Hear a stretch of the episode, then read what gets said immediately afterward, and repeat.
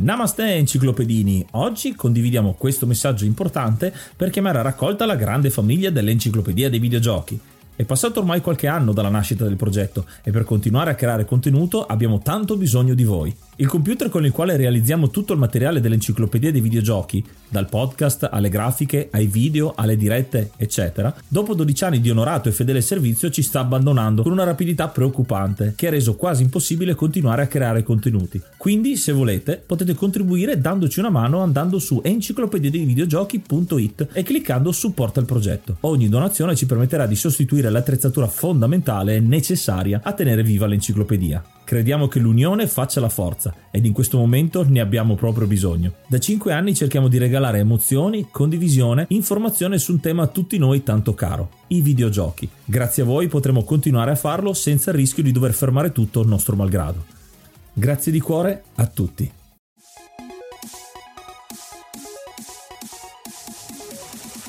Namaste, benvenuti ad un nuovo episodio dell'Enciclopedia dei Videogiochi. Io sono Ace. E io sono Yuga e nel podcast di oggi parleremo di Return to Monkey Island. Ah, ah, ve lo aspettavate? Questo è un gioco appena uscito, è un gioco che abbiamo spulciato e di cui vogliamo parlarvi. È una puntata storica in un certo senso, perché questo titolo qui, eh, vedete un po' la, la parte meccanica, la parte ingegneristica che sta dietro anche l'enciclopedia dei videogiochi perché abbiamo parlato di The Secret of Monkey Island nell'episodio 78, un episodio storico già quello con Vanak. Abbiamo parlato di Monkey Island 2 nell'episodio 92 con il caro Mighty Pirate. 92 più 78 fa esattamente 170, cioè l'episodio di oggi. Quindi abbiamo detto cogliamo l'occasione per parlare proprio di quello che è un seguito che riprende da Monkey Island 2 anche se tecnicamente sarebbe il del 6 vedrete che ci sono rimandi di qua e di là. È sicuramente un'avventura grafica di cui parlare. Prima di iniziare, però, volevamo come al solito ricordarvi che se volete supportare il nostro progetto ed entrare anche voi, in questo caso, nella ciurma di mecenate che vanta già molti utenti come Rick Hunter, Coach, Tevio, Ark, Vanak, Kraven,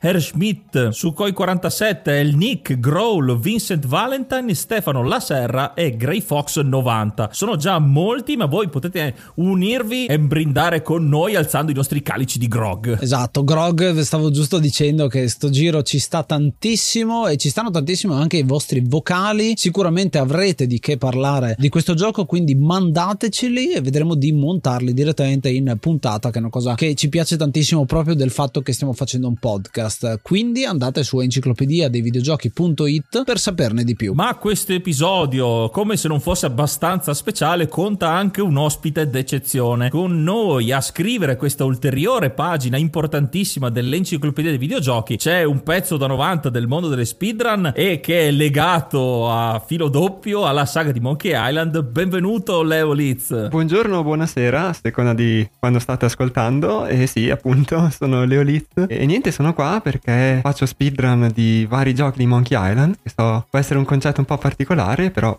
potremo volendo un po' parlare, ma soprattutto in realtà parleremo di Return, quindi sono contento di essere qui. Ecco, abbiamo contattato te, insomma, ci siamo sentiti grazie a Giochi Veloci, la rubrica dove parliamo di speedrun. Tu fai parte dell'Italian Speedrun Community che salutiamo sempre e hai il record del primo Monkey Island di Secret of Monkey Island su varie piattaforme. Sei comunque in top classifica per quanto riguarda Monkey Island 2. Ti stai esercitando anche su Corso del Monkey Island e probabilmente anche su Return. Secondo te è un gioco intanto speedrunnabile questo? Allora, eh, dipende un po' alcune meccaniche lo rendono volendo un po' fastidioso, però eh, Return ha un po' di, di, cose complicate, per cui può essere anche divertente ed è una sfida di cui magari ne parleremo più avanti mm-hmm. perché la comunità sta cercando di, di capire un po' meglio.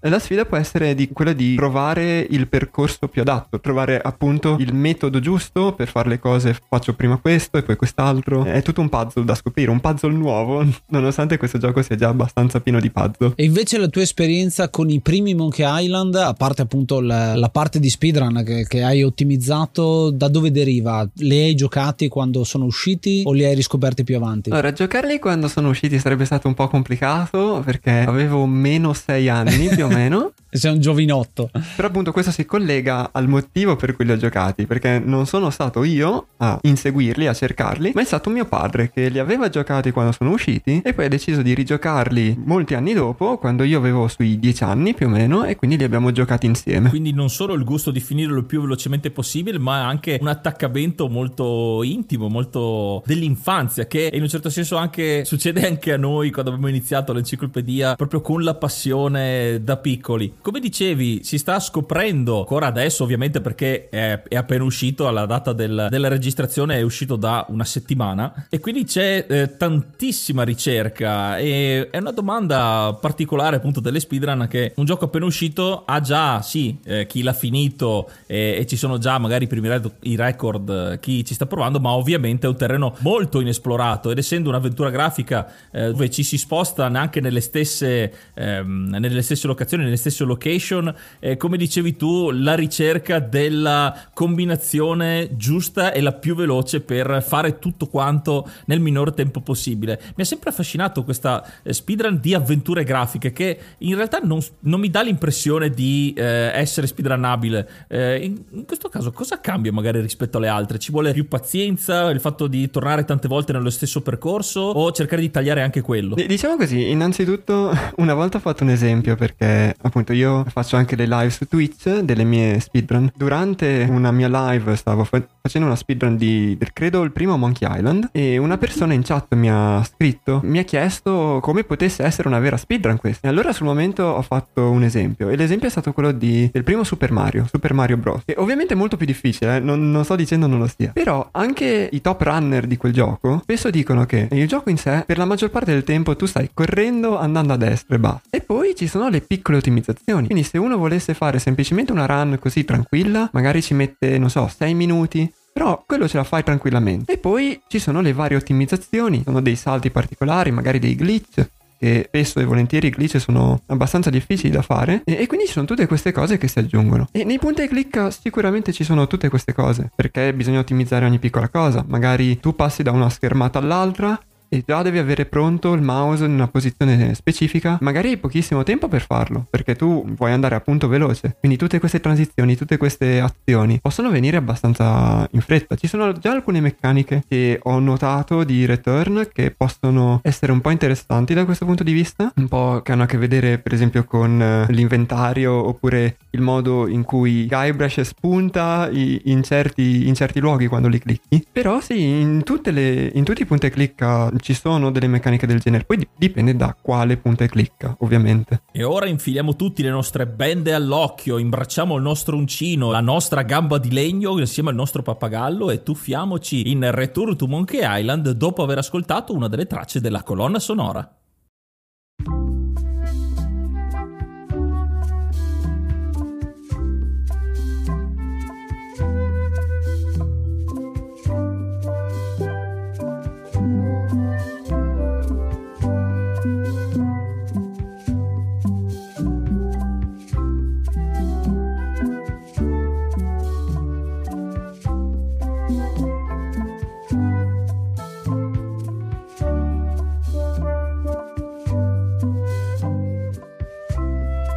Aggiorniamo l'elenco per marzo. Ringraziamo l'hard mod Cry King e i normal mod Don Kazim, Pago, Rick Hunter, Growl, Lobby Frontali, D-Chan, Blackworm, Stormbringer, Baby Beats Belzebrew e da Twitch, Inkbastard, Vanax Abadium, Rick95 e Noobsweek. Se vuoi entrare a far parte dei mecenate e godere di tanti bei regalini, puoi farlo in due maniere andando su Kofi tramite enciclopedia dei videogiochi.it cliccando su supporta questo progetto e poi hai tutte le istruzioni oppure direttamente abbonandoti a Twitch tramite Prime o no avrai diritto a guardarti un po' di roba dietro le quinte e tante altre piccole cosucce che vedrai direttamente su Kofi.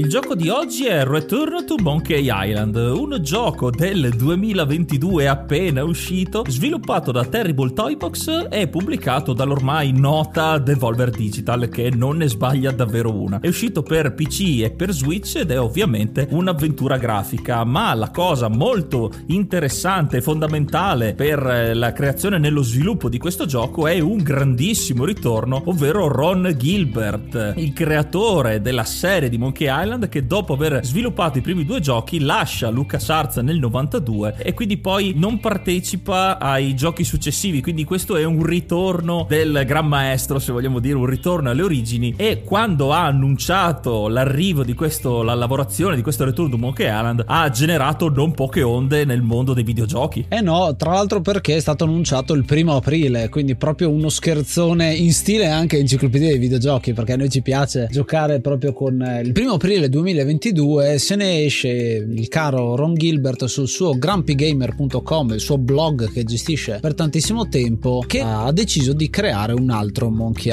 Island. È una storia molto molto particolare questa perché tutti l'hanno preso appunto come un April Fools, ma qualche giorno dopo il 4 esce questo primo trailer. Un trailer che ha sconvolto letteralmente il panorama videoludico, è un momento storico, dopo tantissimo tempo Ron Gilbert ritorna sulla sua opera e in tanti avevano un po' perso le speranze, ma allo stesso tempo era stata alimentata questa leggenda. Ci sono due articoli nel corso del tempo su Grumpy Gamer che è nato nel 2004. Uno è il for, credo sia addirittura il primo articolo, comunque proprio nel 2004 che è come mai le avventure grafiche fanno schifo. Questo articolo è stato ripreso insomma da una, una pubblicazione del 1989 addirittura che era scritta su carta in cui viene fatta una critica a quelle che sono le avventure grafiche e al loro modo di porsi rispetto a quella che era la formula originale di Monkey Island, con degli enigmi che contenessero già la soluzione, degli indizi insomma che trovi. Invece molto spesso criticava come le avventure grafiche nel corso del tempo si siano sviluppate a prova tutto con tutto fin quando non trovi la soluzione, quindi essere molto meno puzzle game veri e propri. Si sono evolute in un'altra maniera e questo suo evolversi lo ha fatto anche Ron Gilbert stesso nel suo blog con nel 2013 un altro articolo dove ipotizza ipotizza le regole per un eventuale Monkey Island. Negava assolutamente di volerne farne uno nel 2013, anche perché i, i diritti ormai non erano più suoi, nessuno gli aveva dato carta bianca insomma per fare un altro titolo e addirittura lui dice Monkey Island 3A. Questa è stata la grande leggenda che è saltata fuori, quindi una sorta di togliere quello che è successo dopo Monkey Island 2, quindi da corso in poi, per creare un titolo completamente nuovo. Insomma, è una partenza molto critica che poi nel corso del tempo si è addolcita sempre di più fino a creare questo titolo che rispecchia tantissimo il suo volere e il suo essere autore appunto. E poi è interessante il fatto che quando è uscito appunto il commento suo nel, nel primo aprile eh, ho parlato con un paio di persone a riguardo, mi ricordo una conversazione con un'amica in cui lei era molto scettica, però io avevo già sospettato ben prima di quell'annuncio, avevo già i miei sospetti, perché ricordiamo che Ron aveva già lavorato pochi anni prima a un gioco che è anche, anche molto bello chiamato Thimbleweed Park e dopo aver lavorato a questo gioco ha anche pubblicato una sorta di demo ambientata sempre nello stesso mondo in cui lui aveva detto che stava con questa demo testando un nuovo motore, un nuovo engine per un eventuale nuovo gioco. Quindi già sapevamo che lui lui era al lavoro per qualcosa di nuovo. Al tempo stesso la LucasArts aveva iniziato già di nuovo a lavorare ad altre cose, c'erano delle voci riguardo che parlavano di alcune vecchie IP che potevano tornare, quindi tutti i tasselli pian piano si erano spostati nel modo giusto. E poi quando è arrivato il commento del primo aprile, eh, la cosa interessante è che in passato Ron ha detto che non avrebbe mai fatto uno scherzo per il primo aprile e quindi direi che a quel punto si poteva abbastanza intuire che non era uno scherzo. Sì, una dichiarazione spiazzante che ovviamente ci ha mandato tutti in brodo di giuggiole sapendo tutto questo e aspettando con trepidazione questo gioco. Gioco, come avete detto, che si è sviluppato in gran segreto anche durante la pandemia, quindi non avendo la possibilità di trovarsi con un team di sviluppo, in realtà Monkey Island ha avuto 2-3 anni di sviluppo super segretissimo. Ron Gilbert non lo disse proprio a nessuno, a parte i suoi collaboratori, che comunque erano una ventina, quindi si è potuto potuto lavorare in santa pace in un certo senso, perché forse avendo dato qualche indizio magari troppo presto si sarebbe messa in moto la macchina dell'hype che conosciamo molto bene, soprattutto in questi anni, e si sarebbero cominciate a fare congetture, rischio di leak. Probabilmente in qualche modo purtroppo ci saremmo un po' rovinati la sorpresa di questo gioco che reputo in un certo senso perfetta come uscita, l'annuncio il primo aprile e l'uscita adesso con però non poche difficoltà perché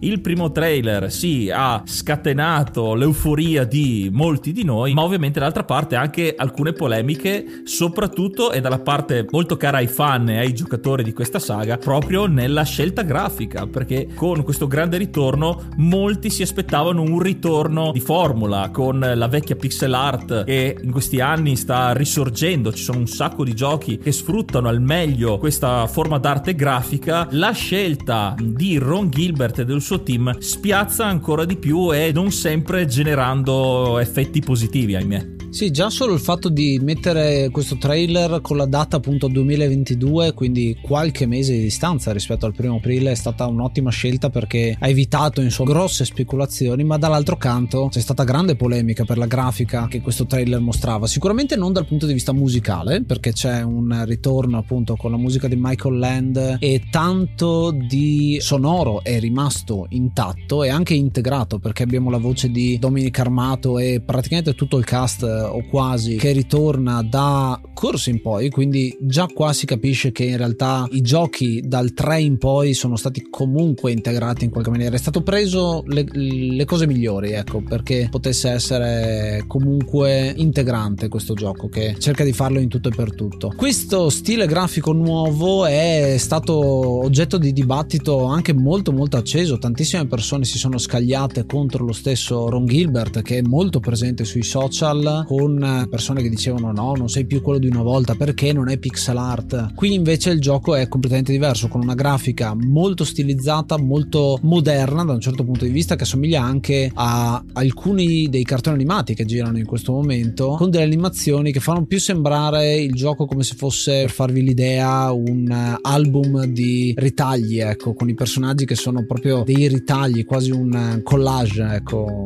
le, le varie immagini di questo gioco. Molto particolare particolare ma molto anche stilizzato. Non è 3D non è niente di retro game è una cosa una visione moderna che in molti hanno cassato da subito esprimendo le loro critiche. Critiche che lo stesso Ron Gilbert ha accettato ma anche reagito in una maniera abbastanza bambinesca mi viene da dire o comunque ha detto ok va bene faccio silenzio stampa per un po' di tempo salvo poi rimangiarsi le parole e continuare a pubblicare dei trailer qua e là che facessero crescere quel tanto di hype senza eh, spoilerare niente della storia. Mettiamo mettiamo anche le mani avanti, faremo un po' di spoiler di quello che succede nel gioco, ma vi avvisiamo subito adesso, se non ci avete giocato giocatevelo, ve lo consigliamo assolutamente, soprattutto se avete giocato gli originali, ma non solo. Però vedrete, insomma, ci saranno degli spoiler via via maggiori man mano che ci addentriamo in, in questo ri- return. Comunque, a riguardo de- della grafica mm-hmm. e, di, e di tutta la questione delle critiche, direi che è ovvio dire che il semplice gusto della grafica è una cosa soggettiva. Io posso semplicemente dire la mia, ovvero il fatto che all'inizio non ero troppo convinto. Avendo giocato il gioco, la grafica secondo me è curata veramente molto bene. Mm-hmm. E mi piacciono moltissimo i colori, la luce. O- ovviamente non c'è luce dinamica in un gioco del genere, però comunque gioco di luci e ombre che il gioco offre è molto molto bello secondo me. Le animazioni sono fatte anche molto bene. Ma a parte questo lato appunto soggettivo, Ron Gilbert non è una persona che si ferma, fa sempre la stessa cosa e va avanti in quel modo. Almeno non mi ha mai dato questa impressione. Eh, già Monkey Island 2, che graficamente è solo volendo un minimo miglioramento de- di Monkey Island 1, però da tutti gli altri punti di vista ha un sistema di musica completamente nuovo, è molto innovativo per l'epoca, ha una storia abbastanza diversa. Adesso non farò spoiler per gli altri Monkey Island, però posso dire che tutti i Monkey Island dopo il 2 hanno scoppiazzato in maniera molto bella spesso e volentieri, però hanno comunque scoppiazzato molto dai primi due. Molti puzzle magari si assomigliano, molte meccaniche si assomigliano, mentre Monkey Island 1 e 2 sono abbastanza distinti fra di loro, si vede che c'è una crescita e anche a livello di trama. Sì. Eh, ovviamente il finale di Monkey Island 2, per chi conosce, eh, saprà che le cose cambiano molto rispetto a Monkey Island 1. Quindi lui ha avuto sempre questa crescita. Il fatto di fare un, un altro balzo in avanti come questo, e poi non è l'unica cosa, non è solo la grafica. Se giocherete Return vi renderete conto che molte cose sono cambiate, sono cresciute, perché Ron è cambiato. E io apprezzo, apprezzo questa cosa a prescindere, anche se non mi fosse piaciuta la grafica, avrei comunque apprezzato questo pasto. E finisco per dire che lui ha detto che per un po' di tempo non avrebbe più guardato i social, poi non ha resistito, ha voluto comunque far parte di tutto ciò che stava succedendo. E posso capirlo, posso capirlo perché in realtà lui ha subito molte non semplici critiche per, di gente che diceva che magari non gli piaceva la grafica, ma appunto gente che lo accusava pesantemente, che diceva che lui non è più Ron di una volta, che dovrebbe cancellare tutto. Dipende molto da- dal modo in cui ci si esprime, secondo me. Quindi sì, è stato pesante all'inizio. Questo glielo si può assolutamente concedere e capisco che lui all'inizio sia stato un po' restio. Sì, immagino che tante di queste critiche derivino proprio dalla nostalgia e a volte anche dai ricordi che non sono così freschi, ecco. Molti delle persone che hanno criticato Return, anche content creator, poi riscoprendo e rigiocando i primi due in preparazione, insomma, a Return, hanno visto che è un'evoluzione in senso positivo questo terzo capitolo. E appunto anche lo stile grafico è una di quelle cose che ti colpisce, ma poi ci fai l'abitudine. E tutta una serie di cose che vengono fuori, secondo me, sono delle evoluzioni. Proprio come hai detto tu, Leo, il fatto che gli altri scopiazzano quelle che sono le meccaniche appunto dei primi due è vero, perché effettivamente ci sono dei rimandi all'originale e lo si fa non tanto con la storia, ma lo si fa proprio con le cose che fai all'interno del gioco. Quindi proprio la successione di alcuni enigmi o che ne so, i duelli che ritornano in altre salse, mentre già in Monkey Island 2 non c'erano i duelli ed era solo insomma una cosa fine a se stessa. E qua diciamo che c'è una visione un po' diversa ancora di quel tipo di meccanica di gioco. Meccaniche di gioco che ritornano, questa è una grande differenza invece che c'è tra il come vengono gestiti i puzzle, secondo me, in Monkey Island 1, 2 e in Return. È un ritorno alla forma proprio della conseguenza logica e la catena logica degli eventi. Cioè, se trovo un oggetto, quell'oggetto mi fa sempre scattare una lampadina che potrebbe servirmi a fare qualcosa. Non è che prendo un oggetto completamente a caso. E se prendo un oggetto completamente a caso, a volte capita, vuol dire che l'ho preso troppo presto e girando e parlando con le persone poi capisco a cosa mi serve quell'oggetto. Diciamo che di cose completamente inutili ce ne sono veramente poche, è molto asciutto dal punto di vista di gameplay, se non serve al mandare avanti la trama, serve ad approfondire la trama e quindi dal punto di vista storytelling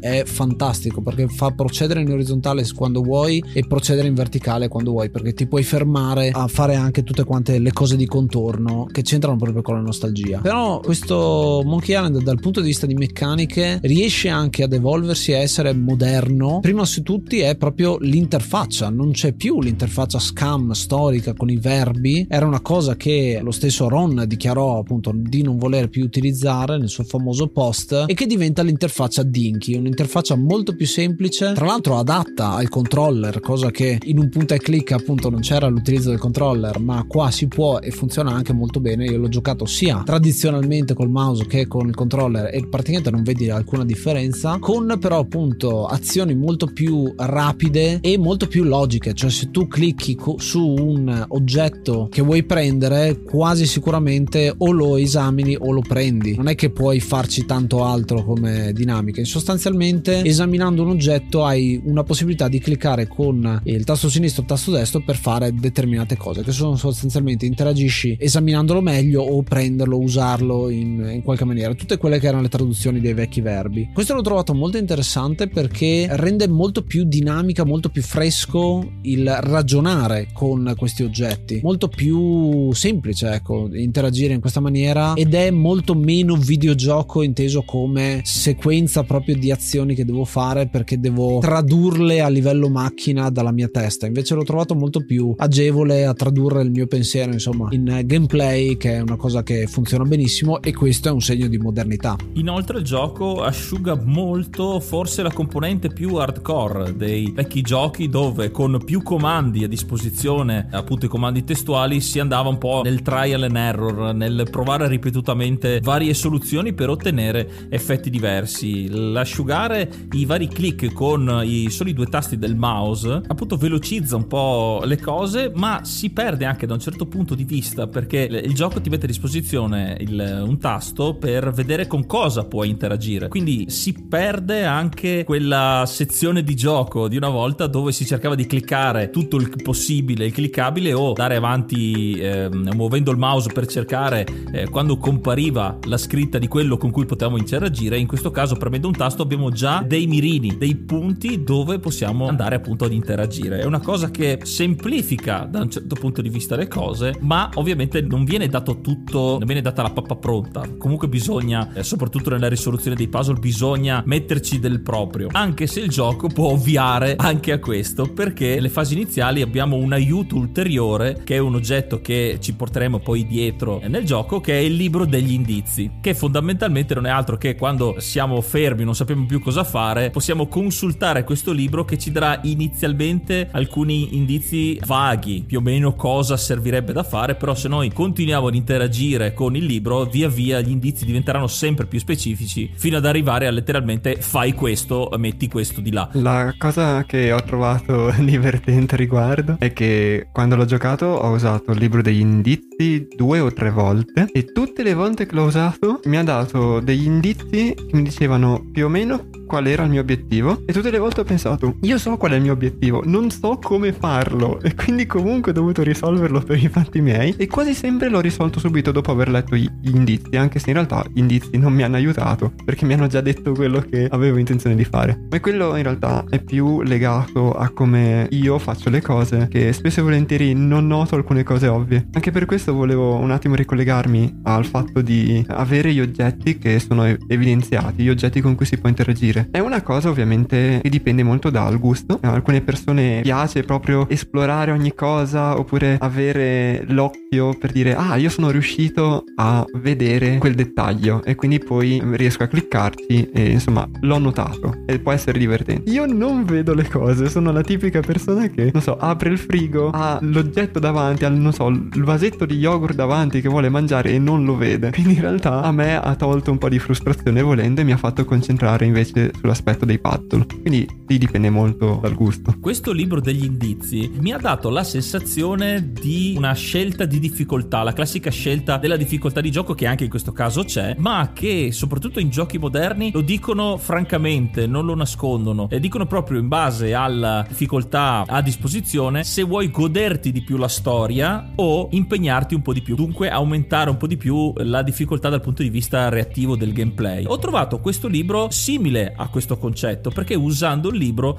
scavalchi alcune difficoltà, ti sblocchi senza dover cercare, provare. E per molti turisti soprattutto sarà una perdita di immersione, però d'altra parte se uno vuole godersi questo gioco che ho trovato molto fiabesco tra l'altro, sia dalla grafica che comunque dal, dal racconto della storia, aiuta in un certo senso l'esperienza del giocatore magari più casual che si avvicina per anche magari la prima volta, anche solo per sentito dire della fama di questo gioco, facendo così lo si può godere dal punto di vista della narrazione. Ecco, questo è il concetto della narrazione. E non perdo magari, non, magari se non sono un videogiocatore che ama stare a cercare tutti i puzzle a ore a ragionare, voglio solo godermi un'avventura. Per carità, può piacere o meno questo tipo di approccio, ma con questo oggetto, libro degli indizi, mi è sembrato che Ron Gilbert e il team venissero incontro a un'altra tipologia di giocatore rispetto al solito. Sì, e proprio per questo mi viene da citare le altre due aggiunte che ci sono nel gioco, che sono altri due libri, adesso notavo. Uno è il famoso album dei ritagli che c'è all'inizio, è un, proprio un'opzione di gioco in cui lo stesso Guybrush racconterà la sua storia nei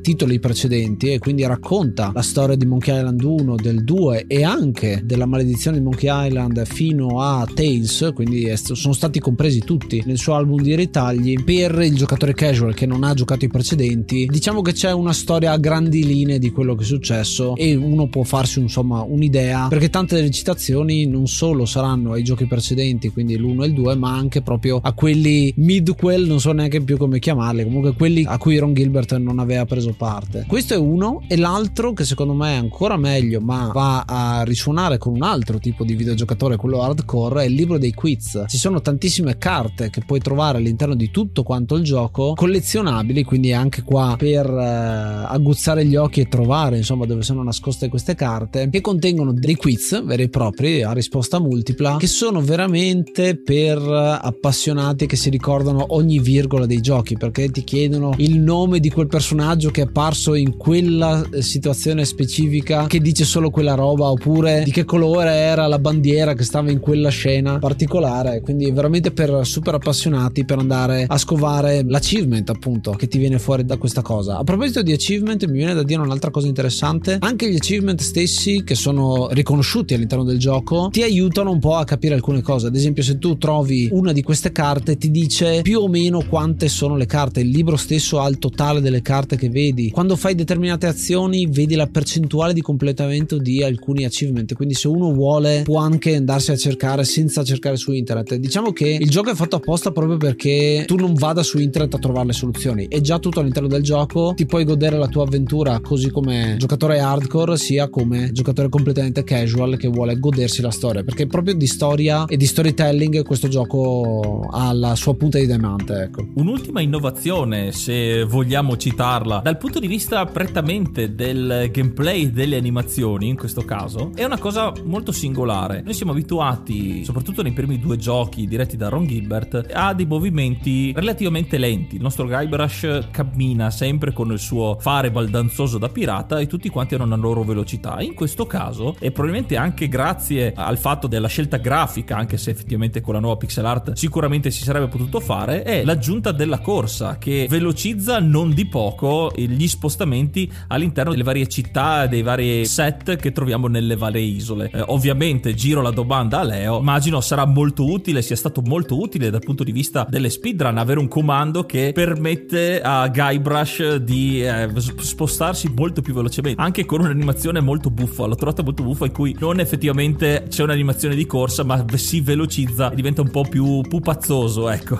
Come l'hai trovata questa aggiunta? Beh eh, sicuramente può aiutare anche se alla fine diventa soltanto una percentuale di velocizzazione della speedrun. La cosa più interessante volendo controintuitiva è che un gioco per essere interessante deve avere un minimo di difficoltà. La corsa può aggiungerla però dipende da che metodo di input si usa perché per correre con tastiere e mouse si fa un doppio clic mentre per correre con controller c'è un pulsante dedicato. Quindi ovviamente da controller non c'è troppa difficoltà nel farlo mentre da, da tastiera comunque devi fare due clic sono, è un input in più. Questo può essere vagamente interessante. Una cosa che ho notato di divertente per l'animazione della corsa è se si arriva in un punto dove non si può più camminare e si prova a correre in quella direzione ovviamente non si può andare. E, e quindi quello che succede visto che quando si corre Guybrush si inclina un po' nella direzione della corsa hai Guybrush che costantemente si inclina in avanti e si ritira su. Che ho trovato molto divertente. Quindi gli parte l'animazione però effettivamente non può, non può concludere la corsa. E questa aggiunta della corsa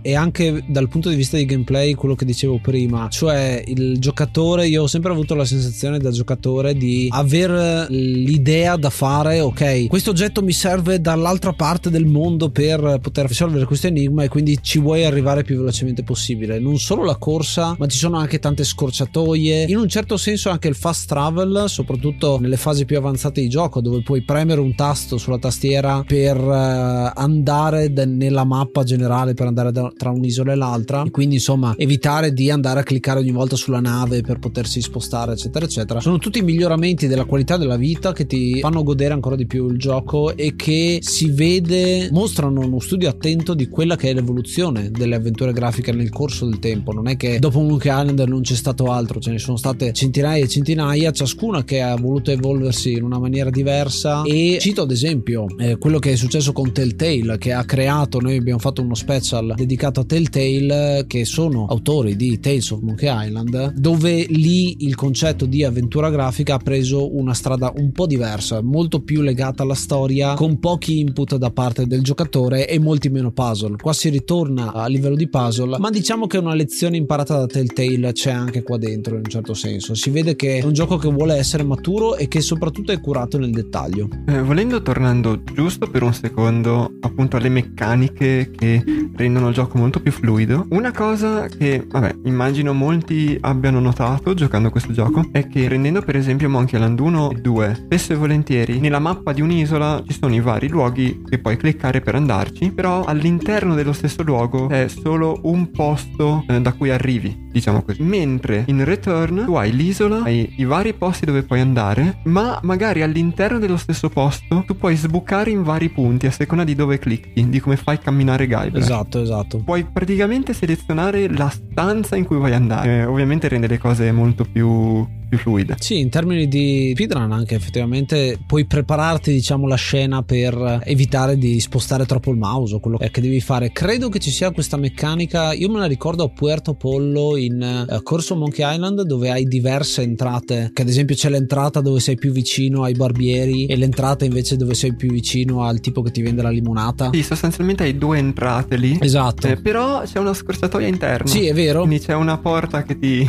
porta in giro. Che c'era anche Monkey Island 1 che potevi entrare da una porta di, di, e uscire da un'altra dall'altra parte completamente della... Sì, ma in pochi sanno che la scorciatoia di Monkey Island 1 è più lenta che farsela normalmente. Vedi, vedi, vedi. Quindi è una scorciatoia per finta. Le, le due cose che ho notato che possono rendere le cose un po' più lente se si rigioca il gioco è che poche, veramente poche animazioni si possono saltare e, e alcune sono anche un po, le, un po', lunghette. Quindi se uno vuole rigiocare il gioco, magari anche per mm, trovare tutte le carte, per esempio, questo può essere un po' scomodo. E l'altra cosa è che in Monkey Island 1 e 2, che poi probabilmente questo è solo dovuto al fatto che molti lo giocano con ScamVM, per accelerare i dialoghi puoi tenere premuto il pulsante del punto e lo tieni premuto e i dialoghi vanno, fluiscono. Esiste questa meccanica in return, ma per ogni linea di dialogo devi rilasciare il pulsante e ripremerlo, e quindi diventa volendo un po' tedioso. Quindi per, per l'appunto, per quanto riguarda la rigiocabilità, forse queste due meccaniche non sono state fatte troppo bene. Anche se in aggiunta è stato messo un tasto per rivedere, rileggere i dialoghi precedenti. C'è una, soprattutto in alcuni dialoghi particolarmente lunghi, se vogliamo andarci magari a leggere tra le righe qualche dettaglio che ci siamo persi, possiamo fare backtrack tracking del dialogo che anche che stiamo svolgendo in questo momento con un log, diciamo, delle linee di testo che stiamo leggendo. È, una, è un'aggiunta che sì, per godersi il gioco te le leggi normalmente, magari rifai ripartire del, il dialogo, però effettivamente qui per non eh, ridover fare di nuovo un dialogo particolarmente lungo, possiamo andarcelo proprio a spulciare riga per riga. Questa è un'aggiunta che credo molti, molte avventure grafiche potrebbero imparare da Return a riguardo perché mm-hmm. è veramente veramente utile. In Return in particolare non so quanto sia utile perché spesso e volentieri eh, le informazioni di cui avevo bisogno se erano in un dialogo erano un dialogo corto, mi sembra di aver notato. Poi non so perché semplicemente io ho letto attentamente tutti i dialoghi, quindi magari mi sfugge uno in particolare che è un po' lungo, però quasi tutte le informazioni necessarie che ho preso da un dialogo, il dialogo di solito era abbastanza corto. Sì, poi tra l'altro c'è un'opzione per avere dei dialoghi più lunghi oppure dei dialoghi più corti corti. Non abbiamo ancora indagato proprio nel dettaglio qual è la differenza tra una e l'altra, ma vedendo insomma nella, nella nostra indagine capiamo insomma che c'è probabilmente alcune cose sono più asciugate con più cose che riguardano la trama, altre invece spaziano anche con delle linee aggiuntive che magari non servono a niente. Ottima l'aggiunta appunto del, del io ce l'avevo su punto e virgola il avanti e indietro appunto vedere il backtracking di quello che è successo, ma mi avete fatto venire in mente come il sistema di dialogo sia quello, quindi di scelta multipla, ma raramente raramente ci sono dei dialoghi che ritorni a dire uguali identici. Molto spesso se ci sono delle informazioni che non ti servono, la funzione di dialogo sparisce, mentre quella che è veramente importante per la storia, tipo un po' scimmiottando l'inizio del primo Monkey Island dove chiedi due volte di andare che, de- che per diventare pirata devi andare allo scambar e il, la vedetta te lo dice due volte consecutivamente. Qui è la stessa cosa, cioè Guybrush è un po' stupidotto e ogni tanto si dimentica le cose e va a richiederle ai vari personaggi. Quindi è un po' giustificato proprio per la personalità del nostro temibile pirata. Bello perché in questa maniera non ti perdi niente, anzi ti puoi riascoltare una parte leggermente diversa di dialogo che però ti dà le informazioni che ti servono.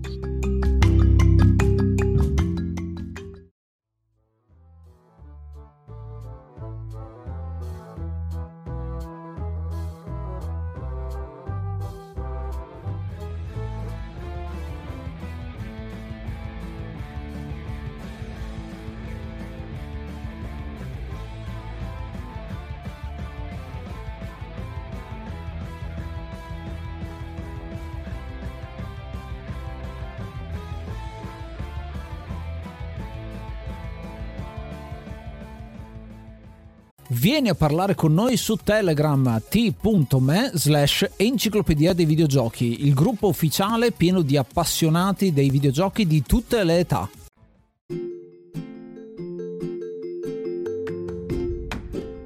Prima di iniziare a descrivere ed entrare nel mondo di Return to Monkey Island è giusto, e come avevamo anticipato anche prima, fare un bel avviso spoiler perché vi racconteremo ovviamente la storia di Return to Monkey Island. Mi accodo all'avviso, all'augurio degli Ace per giocarvelo perché davvero merita questo gioco di essere giocato e adesso parliamo un po' più nel dettaglio. L'inizio della prima parte, il primo atto di Return to Monkey Island è stata subito una lettera d'amore di Ron Gilbert che in realtà l'aveva sempre detto. In fase di sviluppo, proprio nella fase di creazione della storia, uno dei punti focali era quello di riprendere da dove aveva lasciato, quindi dal finale di Monkey Island 2, anche se poi comunque nella timeline è un po' mista la posizione di questo gioco, però almeno dall'inizio abbiamo quello che pare essere il finale di Monkey Island 2, ovvero un giovane Guybrush un giovane LeChuck, Chucky in questo caso, che sono in un parco giochi, quello che doveva essere Big Whoop, e si ricongiungono i loro genitori con Chucky che faceva vedere che in realtà con un twist aveva dei poteri magici, quindi probabilmente sarebbe stato un altro inganno di LeChuck. E ripartiamo proprio da qui, siamo nel parco giochi di Big Whoop e i nostri protagonisti escono e riviviamo proprio la scena finale, si ricongiungono questi genitori genitori. Qui scende già la lacrimuccia perché appunto è una grossissima citazione, ma vediamo già che in realtà è un twist dentro il twist, perché quelli non sono realmente i veri genitori, infatti i ragazzi stanno fingendo, stanno facendo quello che fanno i ragazzini, fingono di inventarsi storie e seguono queste persone che dopo un po' sono anche abbastanza infastidite dall'essere seguite da questi ragazzi. Ci viene introdotta un po' la loro personalità, sono dei giocherelloni che si divertono appunto, sembrano fratellini, in realtà sono amici e le prime fasi di gioco ci mostrano proprio l'esplorazione di questo parco giochi con alcuni personaggi e amici che incontrano che ci introducono ovviamente come abbiamo parlato anche al sistema di gioco interagibile. Cosa interessante è che eh, appunto la, questa parte di studio se vogliamo chiamarla è già piena di omaggi, ci sono un sacco di easter egg se vogliamo dirlo, comunque un sacco di citazioni di giochi precedenti anche dalle linee di dialogo stessi i nostri protagonisti eh, dicono, ma ho notato una cosa importante, una cosa che ci accompagna e che ci, in un certo senso ci facilita il compito è il diario, il diario di bordo se vogliamo chiamarlo, il taccuino che troviamo anche nei giochi di ruolo per esempio, con l'elenco delle cose che dobbiamo fare, l'obiettivo, ecco la lista degli obiettivi con i sotto obiettivi che ovviamente all'inizio sono abbastanza ridotti all'osso per appunto una fase molto esplorativa e ovviamente non manca il tipico umorismo della serie di Monkey Island. E per chi fosse un pochino confuso, anche la scena di Chucky che ha i poteri e i fulmini dagli occhi, quanto pare stavo fingendo. Proprio all'inizio del gioco Chucky dice adesso farò finta di avere i fulmini che escono dagli occhi o qualcosa del genere. Sì, è un ottimo modo per introdurre e collegarsi al secondo titolo anche con un prologo che ti spiega le meccaniche di gioco, perché appunto impari a correre in una gara improvvisata di corsa, impari a interagire con gli oggetti. Io l'ho trovato un ventata d'aria fresca, forse dopo tantissimo tempo che abbiamo pensato a chissà qual è questo significato del titolo, ha trovato uno stratagemma insomma per giustificarla, ma anche no, ecco in un certo senso. È ancora dubbia, ma c'è un'ottima ventata del fresco, una cosa che non, non, ti aspetti e che ti fa incuriosire fin da subito. Lo stile grafico, appunto, viene introdotto pian pianino perché la prima cosa che vediamo è in realtà una trasposizione di un'immagine che abbiamo già visto. Perché se hai giocato, Big, eh, hai giocato Monkey Island 2, hai già visto come è fatto Big Whoop, e quindi qua fai un, proprio una comparazione diretta con delle forme che hai già visto, con l'insegna che è sempre nella stessa posizione, e chissà se quel pappagallo è vero, ad esempio, che qua scopre effettivamente e ci può interagire. È un fanservice, però è un fanservice positivo, secondo me, non con quella connotazione negativa che spesso gli si associa adesso, in cui c'è proprio una risposta ad alcune domande che uno si è posto in tutti questi 30 e passa anni di attesa. Ecco. Una cosa molto semplice semplice dal punto di vista della spiegazione di questa prima parte, introduzione alle varie meccaniche, ma che ho trovato molto interessante e leggera, anche se probabilmente sottovalutata eh, da, da molti, è che ci viene spiegato anche il metodo di salvataggio,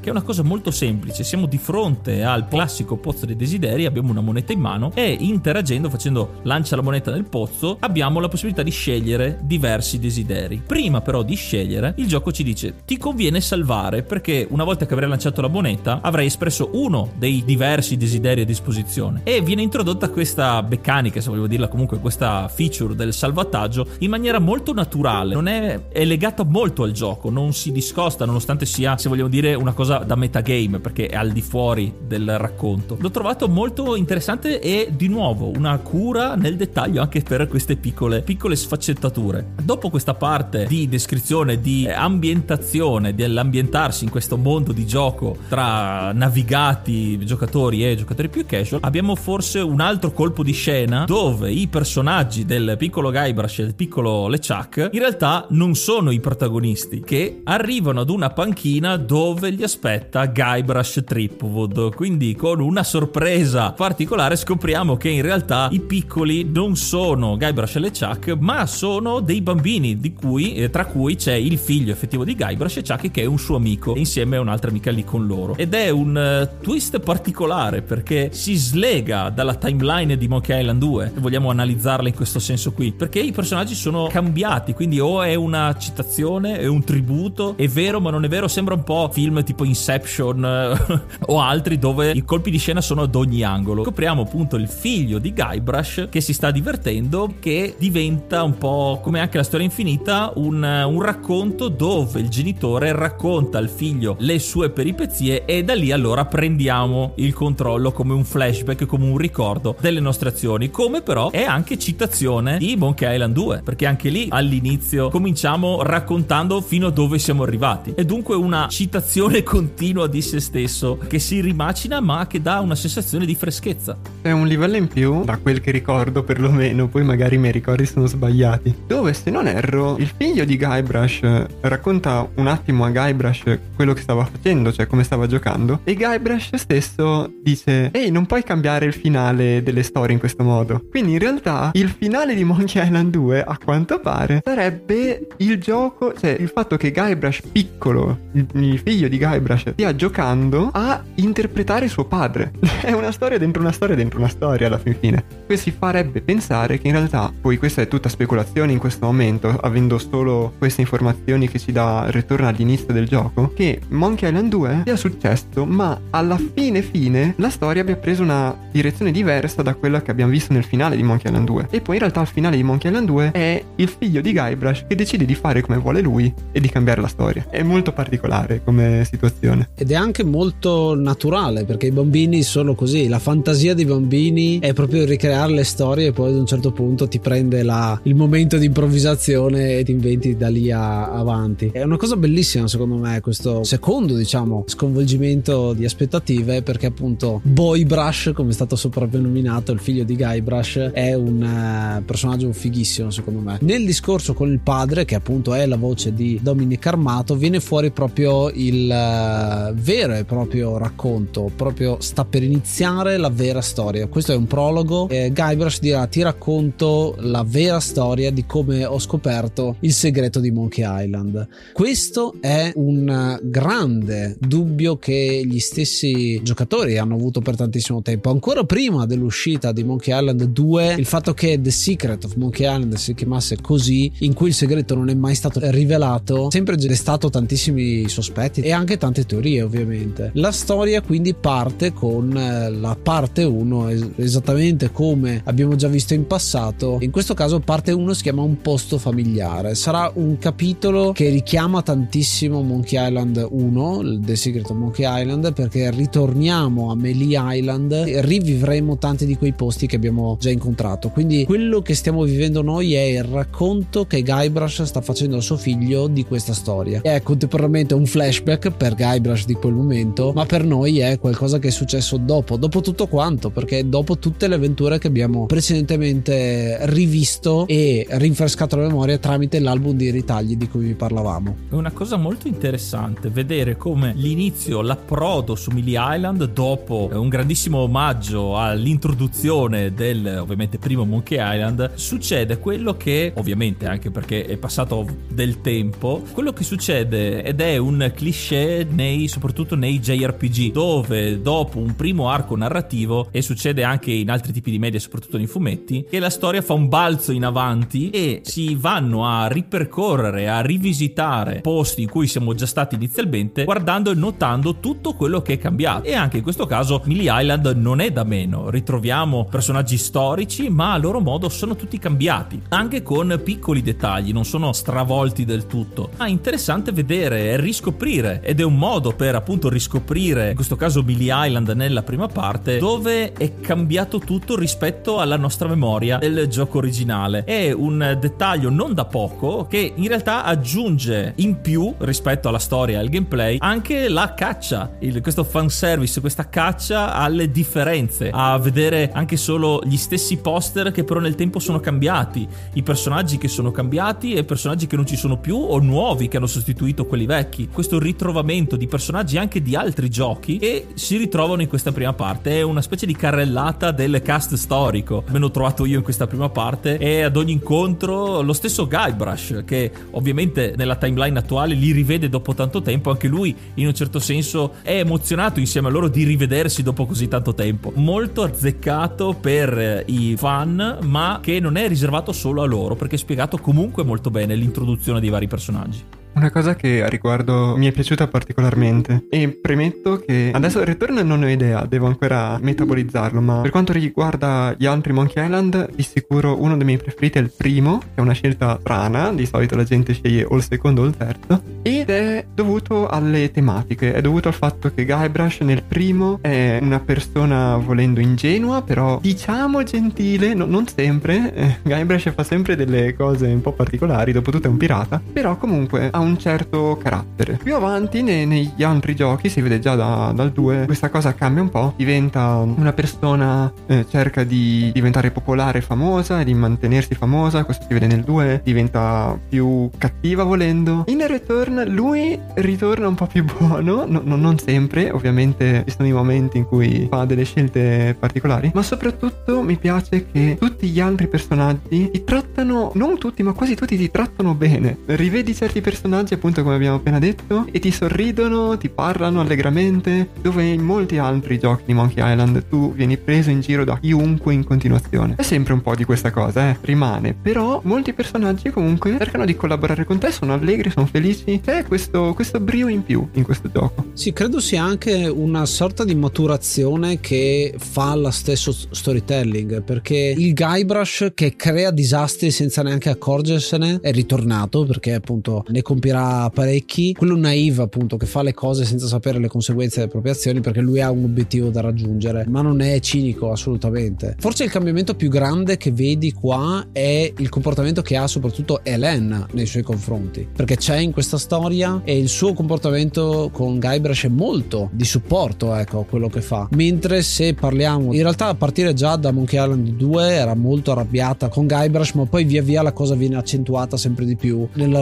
loro relazione relazione. Qua diciamo che si ritorna un po' alla forma base in cui è gestita insomma bene come coppia e c'è molto supporto. Questa cosa è anche simbolo un po' di modernità e anche di, eh, mi viene da dire anche proprio del, del pensiero comune del momento o comunque do, dove si sta muovendo in quella direzione. A livello generale per dirvi sono, c'è tanta più rappresentazione femminile all'interno del gioco. Eh, ci sono alcune chicche che secondo me ci stanno e che mostrano come sia un videogioco del 2022 rispetto a un videogioco uscito negli anni 90 dove c'era un clima completamente diverso oppure se torniamo ancora più indietro appunto negli anni 80 e anche alcuni sono usciti negli anni 2000 sì credo che in realtà questa sia una cosa comunque un pochino presa dai primi due perché se ci ricordiamo Monkey Island 1 Elaine che volendo si, si può leggere il gioco in questo, in questo modo dove Guybrush vuole essere un pirata ma è l'ultima persona che può esserlo e Elaine non vuole essere un pirata ma è il miglior pirata del gioco perché lei fa molto nel primo gioco. Nel secondo gioco lei è una persona indipendente che si è mollata con Guybrush e fa la sua vita tranquilla. Nel primo gioco abbiamo anche Carla, che è la miglior spadaccina che incontriamo, migliore anche di noi, se noi non vinciamo davvero contro di lei, lei si stufa di combattere. E anche in Monkey Island 2 ci sono altri personaggi, c'è Kate che vabbè non è così preponderante, però alcuni personaggi femminili che fanno la loro vita e non sono semplicemente la donna o il corpo femminile, ma sono persone, ci sono nei primi due giochi. Poi questa cosa si spegne un po' negli altri, anche perché appunto non sono più Ron Gilbert, non è più Dave Grossman, che torna anche lui fra l'altro per Return, e questi non sono più loro a gestire i seguiti. Però adesso invece è tornato molto. Ci sono molti personaggi appunto femminili che sono, hanno una forte personalità, hanno una forte presenza, ma soprattutto trovano l'equilibrio giusto tra da un lato non essere appunto semplicemente un corpo femminile messo lì per, per piacere, fra virgolette, o magari la principessa in pericolo, cose di questo tipo, e dall'altro punto non sono neanche messe lì, prizzare l'occhiolino e dire visto, visto che ho messo una donna che è forte, no, hanno senso nel posto in cui sono messe, non ti fai mai domande né da un lato né dall'altro. E la cosa che aiuta anche tutto questo è anche la loro evoluzione. Vediamo infatti Carla, il maestro di spada, che è diventato il governatore di Millie Island e lo si può già vedere appena arriviamo arriviamo a Millie Island scendendo dallo storico promontorio dove prima c'era il manifesto rieleggete il governatore Marley, in questo caso invece c'è rieleggete il maestro di spada come governatore. Altre piccole similitudini molto belle. La stessa Elaine che è diventata più attivista per la lotta allo scorbuto, eh, che pende manifesti e ovviamente è a favore del governatore. C'è una sorellanza tra questi personaggi femminili molto caratteristici. L'ho trovato e insieme agli gli altri personaggi che ritroviamo, perché c'è il mitico Stan, Otis, Wally, la signora Voodoo, che scopriamo anche il suo nome in questo caso, con una reveal anticlimatica che sono rimasto anche abbastanza eh, basito, e lo stesso Guybrush lo è, mi ha ricordato molto come se fosse una rimpatriata, una festa di classe, dopo anni a rivivere un'altra avventura, un po' anche come Mercenari, film degli Expendables, il super gruppo che si ritrova alla reunion. Per questo grande progetto che va in contrasto con dei personaggi nuovi. Un cambiamento repentino che vediamo forse il primo, perché quando entriamo nello Scumbar, lo storico Scumbar, le cose sono un po' cambiate. Ovviamente alcuni personaggi sono spariti per il momento e troviamo come nel primo gioco dove dovevamo andare a parlare con i, i capi dei pirati, i tre fantomatici capi dei pirati, sono cambiati. Sono tre personaggi nuovi, più giovani, più strafottenti, effettivamente di una generazione diversa, ecco, di, di un altro tempo e che sminuiscono le nostre azioni, ci conoscono perché noi comunque siamo importanti nella storia, però ci mettono i bastoni fra le ruote, si vede che non siamo in un luogo amico e non è la strafottenza divertente come lo era nel primo gioco, come abbiamo detto, dove Guybrush veniva sbeffeggiato da tutti. Qui è un po' più cinico e si vede proprio dalla caratterizzazione di questi tre nuovi pirati. È il nostro obiettivo, come avevamo l'obiettivo di diventare un temibile pirata nel primo, in questo caso è appunto scoprire, partire alla spedizione per scoprire il segreto progetto di Monkey Island. Una cosa che subito poi salta all'occhio è che qualcuno ha avuto la nostra stessa idea. E, e qui Guybrush molto simpaticamente, molto bu- burlescamente millanta il fatto che mi copiano sempre le idee. Solo che in questo caso la persona con cui va a confrontarsi per questa missione è proprio LeChuck che fa da subito l'ingresso nella storia perché la sua nave è attraccata a Millie Island che sta ultimando i preparativi proprio per salpare alla volta di Monkey Island. Ed essendo impossibile possibile in questo caso comprare, avere un'altra nave perché tra magheggi di questi nuovi pirati e la vena moderna e più manageriale, se vogliamo chiamarla così, del cambio dei tempi hanno messo alle strette lo stesso governatore che si ritrova in debito con questi pirati e quindi non è più possibile comprare altre navi. L'unica soluzione è imbarcarsi sulla nave di LeChuck, cosa che è impossibile perché ovviamente Guybrush e LeChuck sono nemici giurati, sono la nemesi l'uno dell'altro. E allora la quest di questa prima parte è appunto trovare il modo per salire o rubargli la nave per salpare alla volta di Monkey Island. Ecco, per sottolineare una cosa interessante, i tre nuovi capi che sono dei personaggi principali, che sono Madison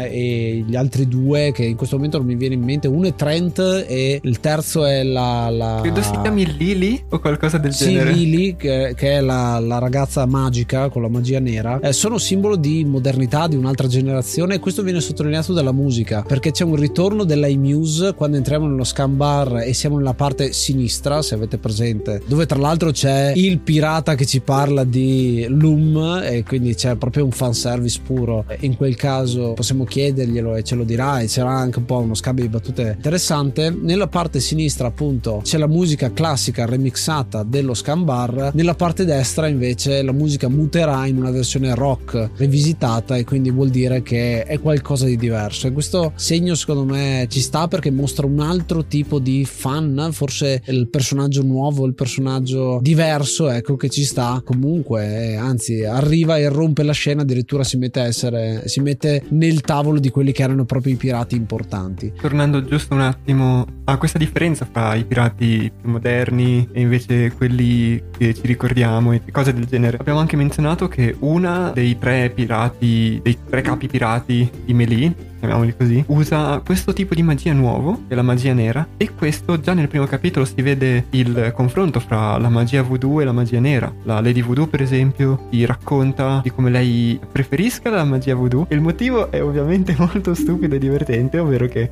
lei pensa che la magia nera sia troppo diretta, la magia voodoo invece è più teatrale, è più drammatica, e quindi lei la preferisce. E questa cosa è, è una cosa che si fa sentire nel gioco, ed è un più ovvio parallelismo per mostrare questa differenza generazionale. Per sottolineare ancora di più questo passaggio di consegne o questo scontro generazionale, un luogo particolare, se non il più particolare che troviamo su Melee Island a questo proposito, è il museo, dove una volta visitato troviamo delle reliquie, del, dei pezzi da collezione tratti dalle avventure dei giochi precedenti e che Guybrush conosce molto bene. Solo che il gestore di questo museo è un giovincello, se vogliamo dire così, che scimmiotta l'essere pirata e che fa un po' il nerd con Guybrush. Guybrush conosce benissimo da dove saltano fuori, ha avuto in mano anche quegli oggetti, ma eh, questo giovane gestore lo minimizza come se le sue informazioni non fossero vere perché lui ha la memoria storica e gli sentito dire la storia ufficiale è questa, anche se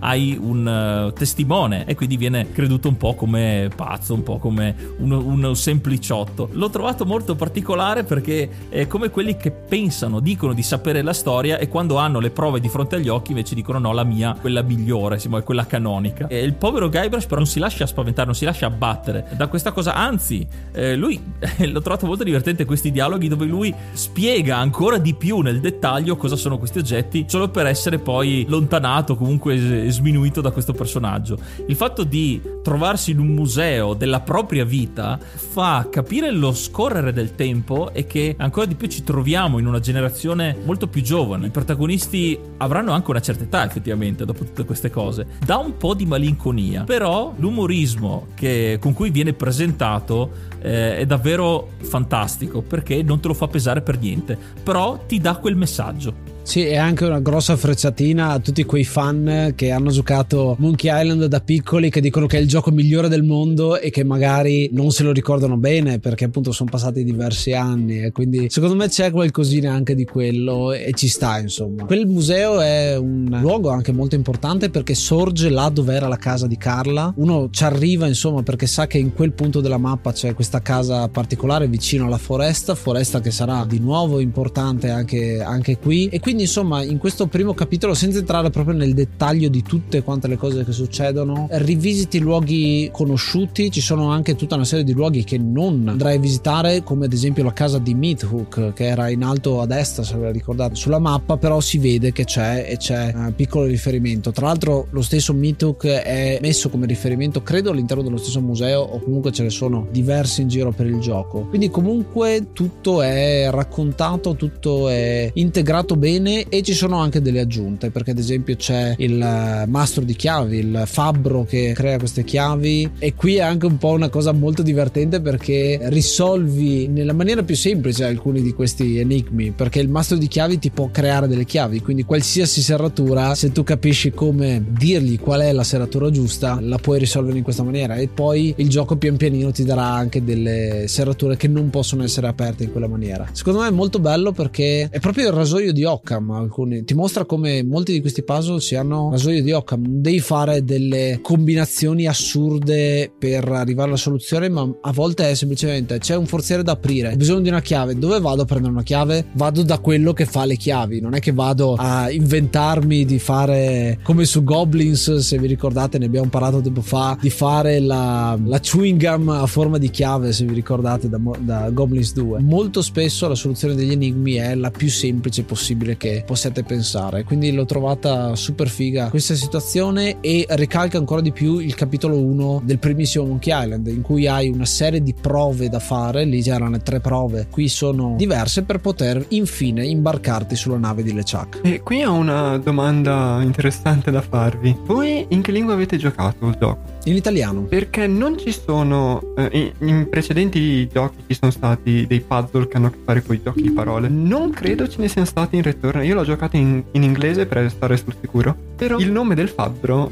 lei si chiama Locksmith. Mm-hmm che vuol dire fabbro sostanzialmente, più o meno fabbro, non, non proprio, ma circa. Sì. E quindi niente, c'era questo piccolo gioco di parole che è l'unico che mi ricordo, quindi non credo che abbia, abbiano abusato di questa cosa. Allora, come enigmi, il famoso citazione del Monkey Ranch che c'era appunto nel Monkey Island 2 che ha creato tanti grattacapi a livello internazionale, qui a livello di enigmi non ci sono enigmi che coinvolgono giochi di parole, ma ci sono giochi di parole. Eh, il mastro di chiavi in italiano si chiama Chiave Stella, appunto stella di nome, eh, chiave, chiavistello, sai, un gioco di parole così. Alcuni dei giochi di parole che ci sono, dei pan soprattutto, sono tradotti non letteralmente, ma appunto eh, riadattati e riarrangiati in modo che suonassero carini in italiano. Io avendo giocato tutto il gioco posso dirti che comunque sono godibili. Poi l'audio è in inglese e quindi diciamo che hai il meglio di tutte e due, nel senso che leggendo hai una parte interessante di battuta, poi se capisci anche l'inglese inglese vedi anche la parte in più insomma del gioco di parole originale. Devo dire che a livello di risoluzione degli enigmi ribadisco che lo stesso Ron Gilbert si è ben visto da commettere lo stesso errore che fece col Monkey Ranch. Adesso ovviamente dovremmo passare alla seconda parte ma da come vi abbiamo anticipato a inizio episodio io sono arrivato solo fino a questo punto quindi io da questa parte in poi non so più niente ma alla fine ho deciso che rimarrò lo stesso anzi cercherò anche di inventarmi quello che potrebbe succedere succedere, tanto chi se ne frega perché l'hype può far generare notizie anche farlocche come avete ben sentito. E non sarete certamente voi a fermarmi, nemmeno i conduttori. Prendo possesso dell'enciclopedia dei videogiochi, non potrà fermarmi nessuno, nemmeno una scimmia a tre teste che tutti ben conosciamo, ma sappiamo anche benissimo che non esiste. Ehi, ehi, aspetta. Chi dietro? Oh mio dio, una scimmia a tre teste! Esiste davvero! Yuga! Yuga!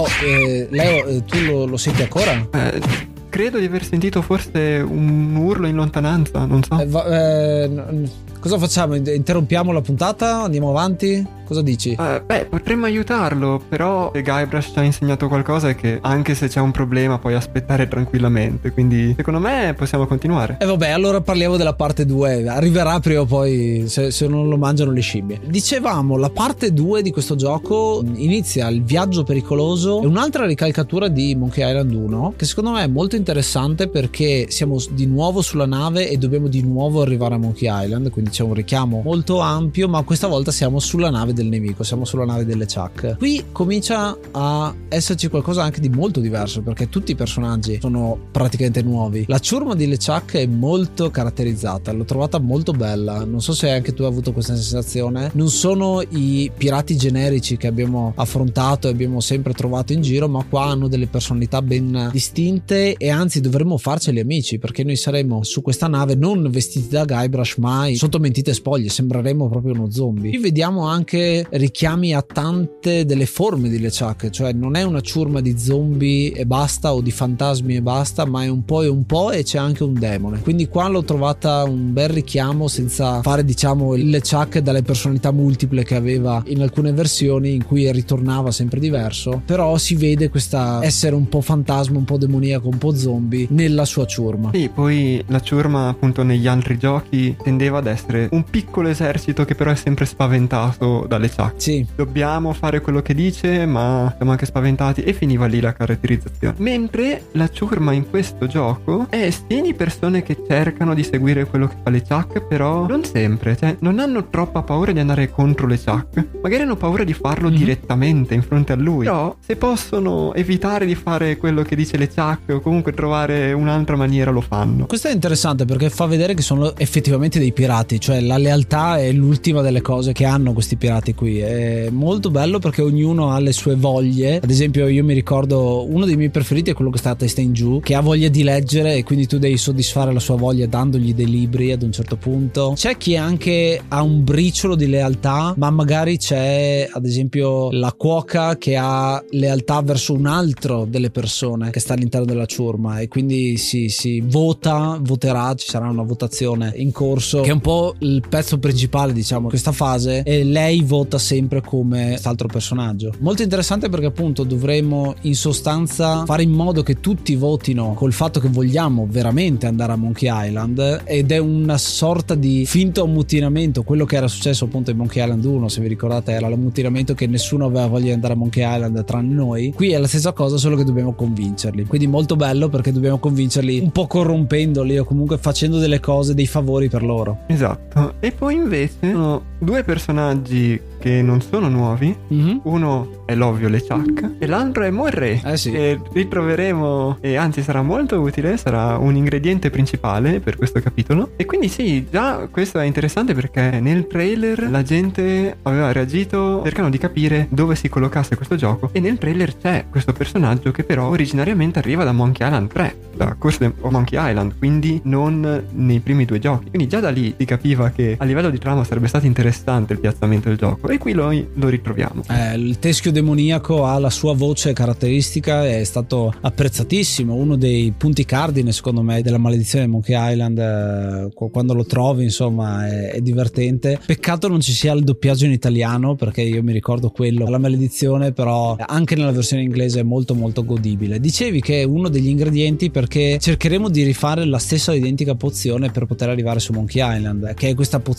voodoo magica con il teschio pressato vi ricordate avevamo usato una bandiera nella versione originale, qui useremo Murray pressandolo e quindi è molto bella diciamo la, la questione. Però anche facendo questa pozione ci va male perché LeChuck eh, arrabbiandosi farà cadere la pozione e quindi non possiamo più utilizzarla, ma gli viene la trovata a Guybrush un'altra volta di trovare un sotterfugio insomma per farcela. Sostanzialmente quello che succede è che Madison e gli altri pirati che abbiamo incontrato nello Scombar anche loro vogliono trovare il segreto di Monkey Island. Quindi in questo momento ci sono tre fazioni. Ci siamo noi, le Chuck e i pirati, i capi pirati di Melee. Mm-hmm. E li vediamo in lontananza. Anche loro stanno cercando di creare la pozione, ma a loro manca lo stesso ingrediente. Manca il teschio pressato. Noi abbiamo il teschio pressato, appunto, povero Murray che è stato piacciato. E quindi l'idea di Guybrush è se io lancio Murray contro di loro, loro lo usano, noi li seguiamo e siamo a posto. E il resto della ciurma gli dice, beh, buona fortuna a dire alle Chuck che dobbiamo inseguire altra gente invece che andare noi per primi. Quindi qui c'è tutta un'altra situazione un po' simile a quella di prima dove dobbiamo in piano convincere un po' tutti, dobbiamo fare in modo che appunto questo piano poi venga eseguito. Sì, molto interessante perché appunto un altro sotterfugio è anche un po' una demistificazione perché appunto c'è quest'isola Monkey Island che chissà dov'è che solo ci arrivi tramite una pozione e poi basta inseguire uno che l'ha fatta eh, per arrivarci. C'è una soluzione molto più semplice ecco a questa situazione situazione e questo conclude diciamo la parte 2 perché effettivamente arriveremo a Monkey Island però diciamo nel festeggiamento di dire ok seguiamo la nave di Madison e compagni cadrà la famosa benda sull'occhio che è quella che ci ha permesso di essere in travestimento e Guybrush viene gettato fuori bordo. Qui parte la cosa interessante perché cadiamo sott'acqua appare un timer a schermo i famosi 10 minuti di sospensione che possiamo resistere sott'acqua come Guybrush ha sempre detto in tutti i giochi giochi, che però sono 8 e quindi uno si domanda ma perché sono 8? Viene spiegato da un piccolo a parte di Guybrush e Boybrush. Ritorniamo al presente dove questa storia viene raccontata, in cui Guybrush dice che non è proprio al massimo delle sue energie, non è nel fiore delle sue forze e infatti sono scesi a 8 minuti. Questa cosa molto interessante perché mostra anche come Guybrush sia in un certo senso invecchiato, sia molto più avanti, la barba si vede, si vede come sia passato del tempo rispetto ai primi originali. E qui, visto che che si parla di spoiler, mm-hmm. nel senso siamo liberi di parlare un po' di tutto, eh, ho trovato il primo finale del gioco. Sì. Perché ho detto, mi sono detto, nel primo Monkey Island puoi morire sott'acqua, proviamo anche qui. Eh, ho provato, ho aspettato questi 8 minuti e dopo 8 minuti succede una scena molto simile a una scena che si può avere in Monkey Island 2, dove torniamo a Guybrush e Boybrush, che è una cosa che succede pian piano nel gioco, anche abbastanza interessante. E c'è Boybrush che dice, ovviamente, no, no non può essere finita così la storia, nel senso tu stai qui, io sono qui,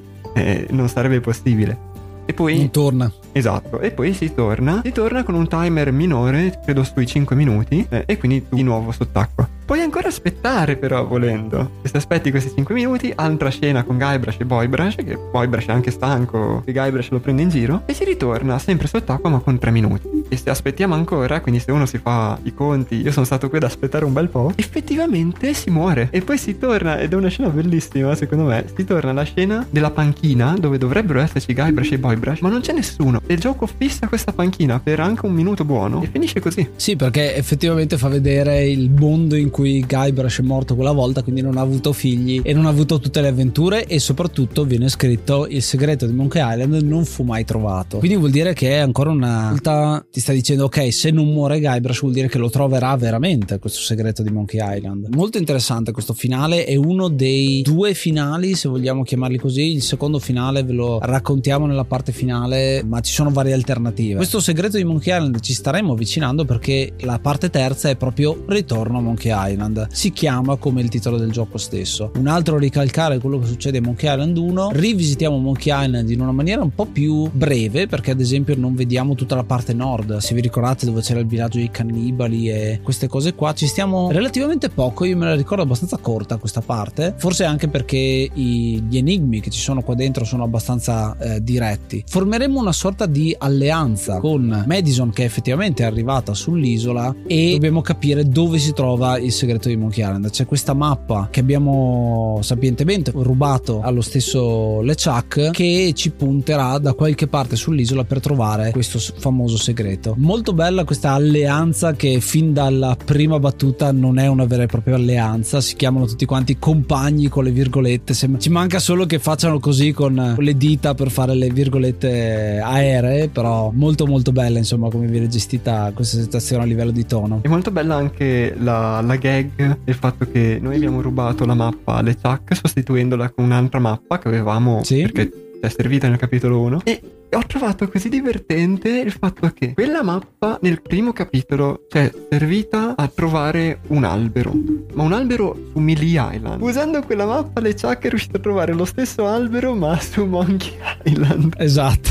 Che ho trovato molto divertente come cosa. È, è, è, l'assurdità di alcune cose che funzionano lo stesso anche, anche se non sembra ecco. Questo forse anche richiama il concetto di mappa in generale. In questo gioco ce ne sono tante e un po' ricalcano il fatto che la mappa non è mai una vera e propria mappa. Se vi ricordate, abbiamo avuto una mappa che in realtà erano dei passi di danza, sono delle mappe nascoste, ecco, in un certo senso. E lo stesso Wally ne crea tante ed è molto bravo anche a crearle. Farà i soldi, farà la fortuna anche Wally all'interno del gioco. L'ho trovato molto bello come viene gestito anche quel personaggio lì. Insomma, tra mille peripezie scopriremo che il vero segreto di Monkey Island, tra l'altro, in questo momento altri luoghi che rivisiteremo, ci sarà di nuovo il promontorio in alto, ci sarà la zona dove c'è la testa di scimmia, insomma, che ci porta nelle fasi finali del primo gioco. C'è Murray che tornerà utile facendo una delle note musicali. Qua c'è un piccolo richiamo veramente a Loom questa volta. E si vedono anche citazioni non solo ai giochi della serie, ma anche fuori. Poi vedremo che ce ne sono altre ad Indiana Jones, ad esempio anche a The Dig nella fase finale del, del gioco. Però tra mille peripezie, alla fine l'informazione è che il vero segreto di Monkey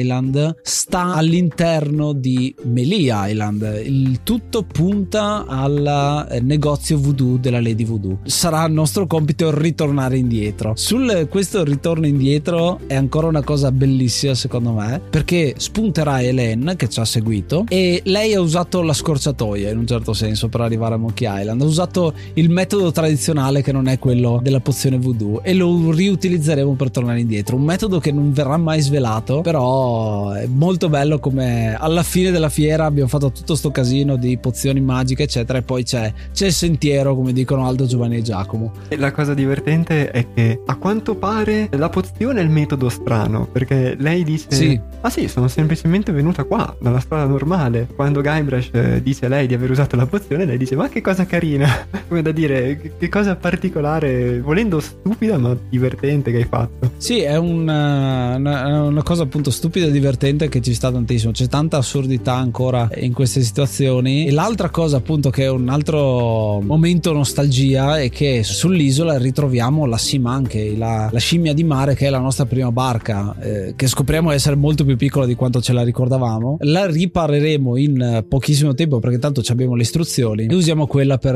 ritornare a Melee. Qui il gioco si apre perché appunto abbiamo rivisto tutto quello che era successo in certo senso ricalcato da Monkey Island 1 e nella parte 4 che si chiama Le cose si complicano è la parte un po' più lunga del gioco dove le cose si aprono letteralmente. Qui c'è molto di più qualcosa che mi ricorda Monkey Island 2, nel senso che ritroveremo questa riusciremo insomma a capire andando un po' più velocemente sulla trama, però f- facendovi capire comunque di che si tratta. Troveremo la cassaforte da aprire che tra l'altro abbiamo già visto brevemente se abbiamo visitato la Lady Voodoo, una cassaforte con 5 chiavi che contiene il segreto di Monkey Island. Viene detto che appunto è stata portata da Monkey Island lì, quindi effettivamente è il segreto di Monkey Island e dobbiamo trovare queste 5 chiavi. È un po' una riedizione del trovare le parti della mappa di Big Whoop. L'ho vissuta tanto così, dove ognuna di queste chiavi ha una storia diversa da seguire, una linea diversa da seguire. Eh, qui vostro, la vostra to-do list sarà molto più lunga rispetto agli altri e ciascuna di queste chiavi ha tutta una serie di enigmi molto molto ben congeniati che si sovrappongono anche, quindi veramente dal punto di vista proprio di game design Ron Gilbert si è messo d'impegno e ha creato qualcosa di veramente figo. Sì, è molto simile anche nel fatto di dover visitare varie isole, Sì. ma soprattutto ciò che ti serve in un'isola non è per forza in quell'isola. E questo, volendo artificialmente, ma non lo sto usando in maniera peggiorativa, complica le cose. Sì. Perché una, una cosa di game design molto conosciuta è che avere una transizione, che sia l- l'aprire una porta, il cambiare stanza o qualcosa del genere, ti rende più difficile ricordarti le cose. E quindi, appunto, ti aggiunge questa complicanza, ma che rende tutto caotico in una maniera che in realtà aiuta questo tipo di gioco, questo tipo di narrazione, essendo comunque Sì, un gioco che non si prende sul serio, in realtà il risultato alla fine è molto buono. E quello che ho trovato assurdamente intelligente, io veramente non sto. Questo gioco va studiato, eh, questa parte in particolare va studiata. È che nonostante tutto questo caos, e se vi ricordate Monkey Island 2, Monkey Island 2 è un gioco difficile volendo. Se uno non sa niente, sì. eh, ci sono dei puzzle che sono veramente molto complicati. Alcuni in maniera volendo stupida, altri invece semplicemente sono molto complicati. Return ti fa sentire la difficoltà, ma tutti i passaggi sono molto fluidi, fluiscono, l- l'ho detto molte volte ormai eh, in questa puntata, Sì. però tutto funziona molto bene. E uno dei motivi per cui tutto funziona molto bene, e io ho trovato questo veramente molto, una cosa molto carina, è che ti ripresentano gli stessi puzzle che abbiamo visto nelle parti precedenti, ma con un twist in più. Abbiamo parlato, per esempio, che nel capitolo 2 dobbiamo dar da leggere a Bob, che è il pirata appeso. Dobbiamo fare di nuovo la stessa cosa. Sì. Però ovviamente il modo di ottenere questo risultato è diverso, se no sarebbe molto noioso. Ed è qui la cosa intelligente. Perché la riproposizione degli stessi puzzle riesce a non essere noiosa, ad avere sempre un qualcosa in più che te lo rende più difficile e diverso, ma al tempo stesso è abbastanza simile al puzzle che abbiamo visto magari uno o due capitoli prima e non ti lascia completamente in questo immenso caos che è visitare tutte queste isole, trovare tutte queste chiavi, tutto, tutto l'intreccio. È un equilibrio che credo sia stato molto molto difficile da raggiungere, ma ci sono riusciti. Sì, a proposito, hai citato Bob che volevo citare adesso, uno su tutti, un enigma molto bello perché secondo me è un'altra aggiunta innovativa per quanto riguarda Monkey Island, soprattutto questo, è che dopo che hai utilizzato l'oggetto in un eh, contesto, poi non lo riutilizzerai mai più. Invece in questo gioco c'è questo riutilizzo, perché nella parte in cui diamo a Bob il libro delle battute, lui avrà questo libro che leggerà centinaia di volte, insomma, eh, sarà lì e a- ad un certo punto della trama che non sa più che cosa fare, avremo bisogno di nuovo di quel libro perché ci servirà per superare una delle prove sull'isola di Bermuda, che è molto bella secondo me come nome perché è l'isola del ghiaccio che troviamo a nord della mappa. Bellissimo anche il fatto che c'è una prova da superare per poter visitare quell'isola. Però il, il fatto appunto che abbiamo bisogno di quel uh, libro ci viene in mente, nel momento, a me è venuto in mente nel momento in cui facevo le prove, dicevo ok, una delle prove è far ridere l'avversario. Che cos'è che fa ridere l'avversario? Boh, le barzellette. Dov'è che avevo sentito già parlare di barzellette? Che probabilmente non ce l'avevo in mente, cioè ce l'avevo in mente il mio subconscio perché avevo già visto il libro di barzellette prima. Ci ho messo un pochino, ma poi ho detto: Ah, cavolo, il libro delle barzellette. Vai da Bob. Bob vuole qualcos'altro in cambio, allora trovi un libro da dare a Bob per poter andare avanti. Questa è la catena logica che vi dicevo. Sono delle soluzioni semplici e per arrivare a quella soluzione semplice devi ritornare indietro a fare un'altra soluzione semplice semplice e così via, quindi molto ben gestito. E in questo esempio in particolare, eh, se continuiamo la catena, noi appunto dobbiamo fare uno scambio di libri con Bob, ma dobbiamo fare uno scambio di libri ancora prima, perché il libro che dobbiamo dare a Bob si trova da Carla, ma Carla non ce ne dà uno perché ne abbiamo già preso uno, quindi dobbiamo riuscire a recuperare l'altro. è, è, molto, è molto, carina questa cosa. È simile anche alla, a quello che succede nella biblioteca di Monkey Island 2, no? Che ti ricordi che c'erano i libri che potevi prendere in prestito? È, è simile, la, la, questione di Carla è simile. Il puzzle in questo caso non troppo, perché in Monkey Island 2 tu puoi prendere fino a due libri e ti servono soltanto due libri. Ovviamente è difficile sapere quali due libri, considerando che ce ne sono, non so, 50, sono un numero incredibile. Però eh, in Monkey Island 2 tu potresti in teoria prenderli e sei a posto. Qui bisogna prenderne uno, darlo a una persona in un capitolo, poi in un altro capitolo riprenderselo, ri- riportarlo là, così ne possiamo prendere un altro. È, è molto è più eh, intricato volendo. Sì, sì, è, molto, è gestito molto bene e tra l'altro uno è un libro che serve semplicemente per un achievement e tra l'altro ha il colore diverso, quindi è fatto apposta per farti capire questo non è il libro giusto, ma serve semplicemente per questa cosa, quindi molto bello. Sulla mappa visitiamo appunto Bermuda, Terror Island, poi abbiamo Scurvy Island con lo scorbuto che di nuovo protagonista è l'isola dove abita Helen e la sua piantagione. Bellissimo il fatto che l'isola quando la vedi da fuori tutti gli alberi sono uguali, quindi veramente sembra fatta con lo stampino quest'isola. E poi c'è un'isola solitaria che si chiama Bare Bones, che è la classica isola dove c'è una palma e una persona sopra, che sarà molto importante però. Questo è un personaggio che viene citato, se non mi ricordo male, già nel primissimo Monkey Island da Stan, perché è legato a lui ed è semplicemente un nome che viene fatto e che poi qua ritroviamo in versione, in versione carne e ossa. Molto bello secondo me, mi viene gestito. E poi volendo possiamo invece passare all'aspetto che mi ha lasciato un pochino interdetto volendo, mm-hmm. perché se seguiamo l'arco del personaggio di Elaine, sì. appunto in Monkey Island 1 è una, perso- una delle persone più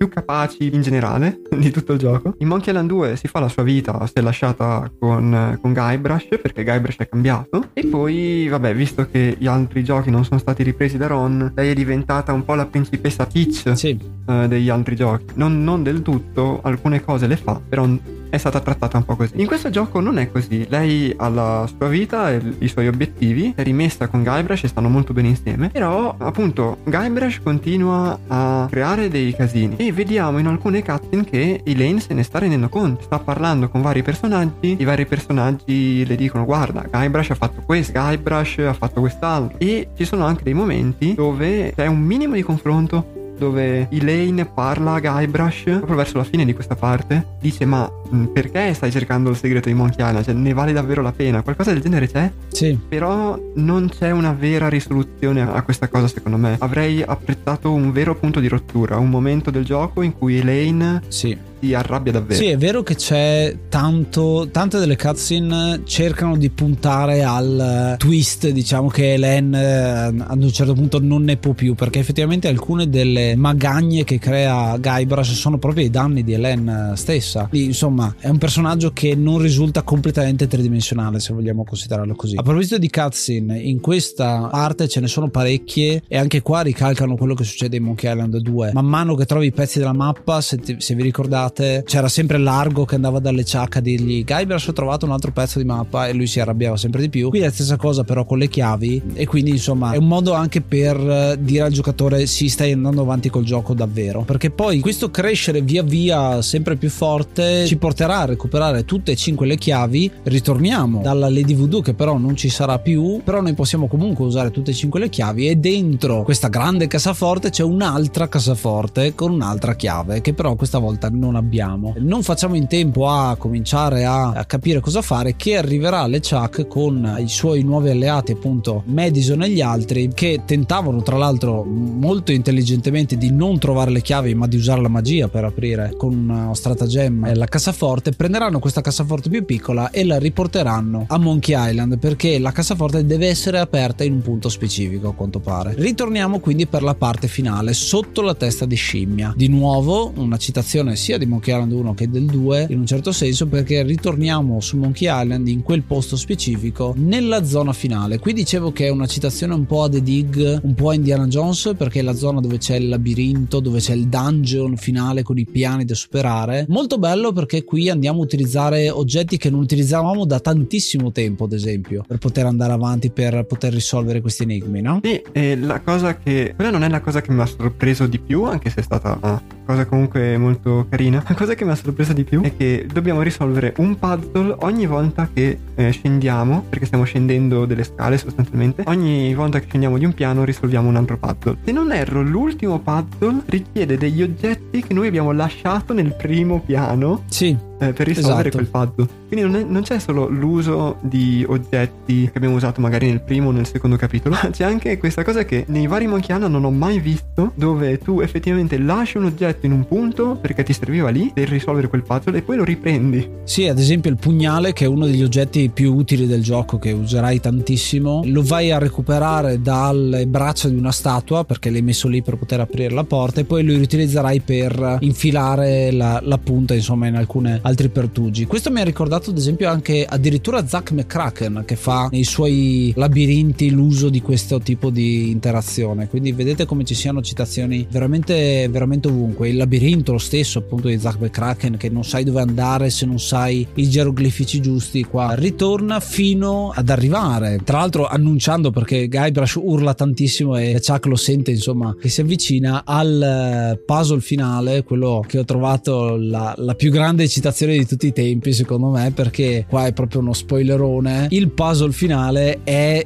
il, la copy protection di Monkey Island 1, il famoso la ruota dei pirati con le parti della faccia che dobbiamo ricostruire. Quindi, veramente una bellissima citazione e anche un modo per dirti: guarda, che stai chiudendo un cerchio. Monkey Island 1, la prima cosa che fai è risolvere quell'enigma, adesso lo stai risolvendo per arrivare veramente alla fine. Mi sono messo soprattutto a ridere in due occasioni in questo gioco. Una è stata in questo questa quando ho visto che cosa il gioco stava cercando di fare e una è stata proprio all'inizio quando ho visto come hanno collegato la fine di Monkey Island 2 a questo gioco. È un modo per essere ricorsivi e, e portare a chiusura la trilogia, se vogliamo chiamarla così, di questi, di questi giochi, insomma. C- cercano di farlo e, e, devo dire che ci riescono. E qui abbiamo la parte finale, perché lo stesso LeChuck scapperà dopo aver tradito il resto della ciurma di, di, di Madison, Trent e Lila, passerà alla porta, tra l'altro l'altro qui ho avuto il momento di ah so dove conduce quella porta. Sì. Non so se ce l'hai avuto anche tu. Anch'io. Perché c'è un colore particolare se, che, che, che, ce lo ricorda. Quando risolveremo anche noi questo enigma, potremo finalmente passare anche noi la porta, eh, rivelando quello che è veramente il segreto di Monkey Island. Quello che succede è che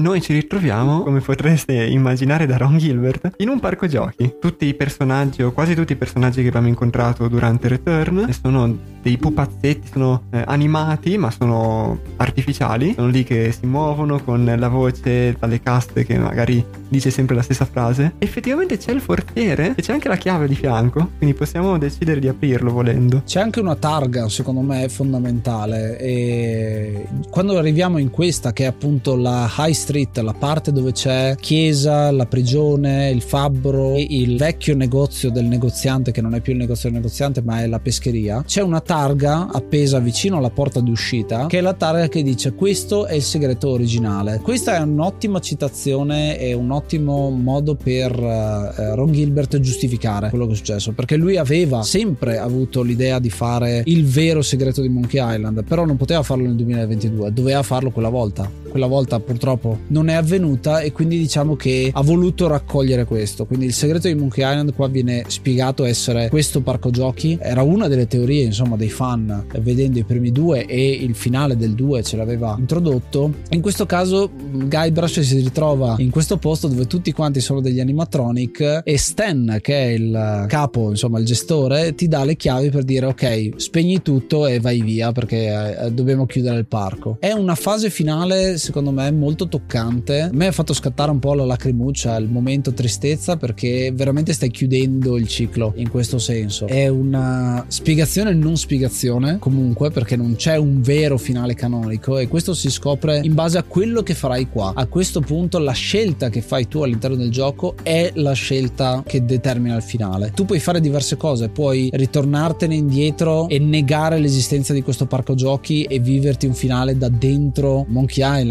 oppure puoi decidere di non aprire il forziere perché tanto la chiave è lì, ma puoi decidere di non aprirlo, puoi decidere di aprirlo e non prendere il tesoro che sta all'interno, puoi decidere di andartene senza neanche toccare la chiave. Quindi ci sono dei finali diversi, o meglio, il finale è unico, ma determina la scena che ci sarà dopo i crediti. C'è una scena aggiuntiva dopo i crediti che è un piccolo premio, ecco, che si vuol dare in base alla scelta che hai fatto. Questo l'ho trovato una cosa molto bella perché il vero finale cos'è? Nel momento in cui decidiamo di andarcene, quindi alla fine dovremo chiudere le luci e tutto quanto e ce ne andremo con Helen, il racconto è finito, il racconto è concluso, ritorniamo alla scena sulla panchina con Guybrush e Boybrush che è rimasto un po' male dal finale perché non è quello che si aspettava. Ma qui ci ricolleghiamo all'inizio. Se vi ricordate, Guybrush aveva detto a Boybrush che non vanno modificati i finali. E qui Boybrush glielo rinfaccia, dice: Ma questo non può essere il finale giusto, non puoi modificare il finale. E Guybrush non, non dice che questo finale effettivamente è giusto.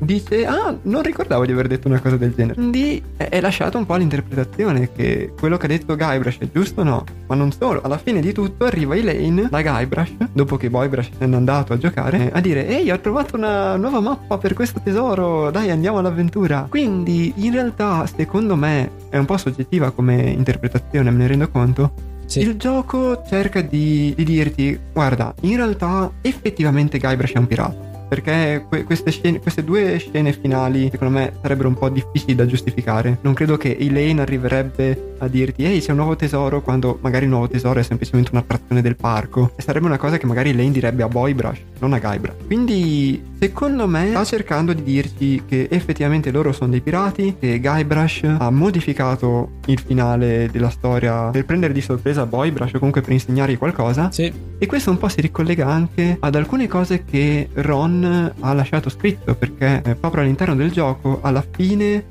di tutto blocchiamo un'ultima parte del libro dei ricordi dove Ron racconta che sì. aveva un'idea per Monkey Island 3 e non è riuscito a farla. È passato il tempo, le idee cambiano, ovviamente lui ora è cresciuto, non è più il ragazzo che poteva avere la mia età, sui, sui 20 anni che aveva quando ha fatto i primi giochi. Ora è sulla quarantina, cinquantina e sia lui che Grossman che tutti gli altri che hanno lavorato, quasi tutti, eh, hanno anche dei figli e quindi l'idea poi è cambiata, l'idea di come strutturare Return eh, di che messaggi portare, di, di, cosa insegnare alla gente. E questo secondo me si vede un po' in questa storia. Sì, è un modo per fare un finale comunque che mi ha appagato perché effettivamente è dare agenzia al giocatore che può decidere il suo finale con quell'ultima domanda che Boybrush ti fa e tu puoi decidere come rispondere e sono tutte giuste effettivamente le risposte, non c'è la risposta giusta canonica e questo è veramente dare l'esperienza unica al giocatore perché ognuno poi ha il suo finale e decide di andare in una direzione. Molto bello perché Ron poi nella famosa lettera di cui hai parlato adesso Leo fa questa dedica, è un po' un regalo finale, dà ancora di più il fatto che questo sia un videogioco d'autore. È un videogioco che è curato nel dettaglio con eh, Ron Gilbert che ci ha messo l'anima e che ha voluto raccontare e raccontarsi e raccontare anche gli stessi fan eh, che sono all'interno del gioco, vengono menzionati, vengono ringraziati fino in fondo. Quindi veramente un gioco che da quel punto di vista merita tantissimo e sicuramente ne parleremo di questo titolo nel corso degli anni. Bene, visto che abbiamo finito anche di raccontarvi un po' il gioco, io ci tengo a ricordarvi che se volete supportare il nostro progetto potete offrirci una birra su Coffee, il link è disponibile nella descrizione dell'episodio. Anche il più piccolo contributo ci aiuterà a far crescere il progetto sia dal punto di vista tecnico che da quello editoriale, dandoci l'opportunità di fare ricerche sempre più approfondite. E a proposito di ricerche, magari forse è il caso di andare a vedere dove è finito Yuga. Che dite? Sì, sì,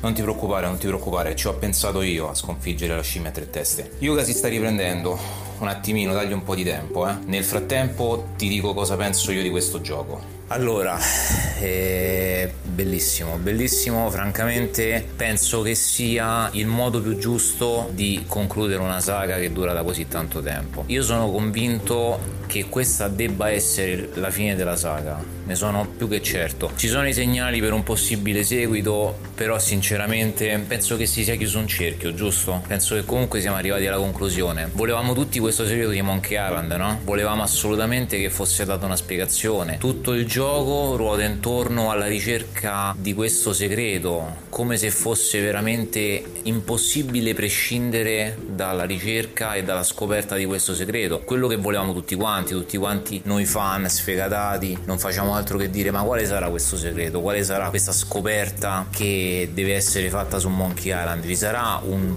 un, qualcosa da, da, scoprire dietro Monkey Island. In realtà il segreto di Monkey Island è l'interpretazione che ognuno di noi vuole dare a, questo, a, questa, a questa saga, a questa isola, a questo gioco. È un'interpretazione personale, quindi ognuno di noi ha il suo segreto di Monkey Island. Vuoi che sia una cosa concreta, vuoi che sia un tesoro vero, vuoi che sia qualcosa di tangibile, è una maglietta. È una maglietta con scritto volevo il segreto di Monkey Island e tutto ciò che ho trovato è stata questa maglietta quello è il tuo premio. Volevi che fosse qualcosa di magico, qualcosa di etereo? Allora è un desiderio, è qualcosa di immaginario, è una storia. Quella potrebbe essere per chi cerca qualcosa di filosofico, la spiegazione, il segreto di Monkey Island. Vuoi che fosse qualcosa di storico? E allora eccola, è un racconto, è un racconto fatto da un, un ragazzo, un, un uomo che parte, che vuole essere un pirata e vuole a tutti i costi arrivare a qualcosa che sia il più magnifico, il più, il più grande che possa, che possa, trovare nei Caraibi, qualcosa che possa consacrarlo a re, a re dei pirati. No? Quindi ognuno può trovare soddisfazione nel, nell'aver trovato il segreto di Monkey Island.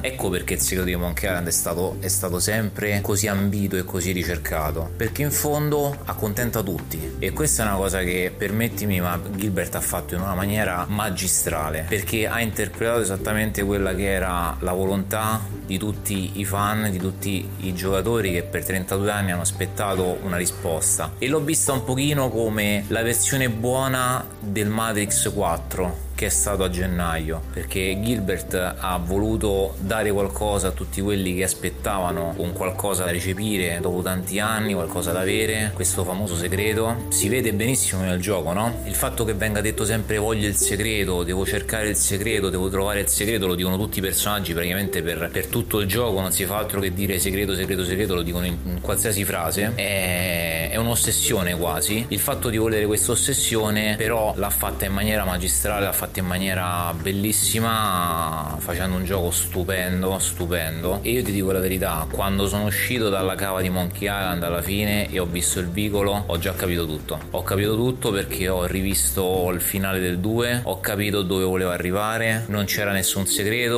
o che il segreto era tutto. Il segreto era qualsiasi cosa qualsiasi cosa che una persona voleva poteva essere il segreto di Monkey Island e quindi ho visto il vicolo ho visto la piazza con tutti i diorami no? quelli sono i diorami quello che trovi anche alla fine del terzo capitolo con tutti i pupazzi con tutti i cartonati dei personaggi che parlano ed è tutta una grande, una grande messa in scena una grande finzione una grande storia no? una grande storia da raccontare a un figlio come fa Guybrush con il suo è una, è una grandissima storia forse la più grande di tutte e quindi io personalmente mi tolgo tolgo il cappello di fronte a, a una genialità come questa, una... non solo una genialità perché in effetti ha semplicemente messo in pratica tutto quello che gli è stato chiesto e tutto quello che gli è stato detto nei 32 anni. Quindi lui ha detto volete qualcosa io ve la do, qualsiasi cosa vogliate io ve la do, però come l'ha fatto è assolutamente incredibile. Lui, David Fox, tutti quelli che hanno collaborato, Dave Grossman, tutti quelli che hanno collaborato a questo sesto capitolo. E ripeto, per me, io ieri sera sono stato molto molto emozionato, devo essere sincero, perché per me è, da, è, chiuso, è chiuso qui.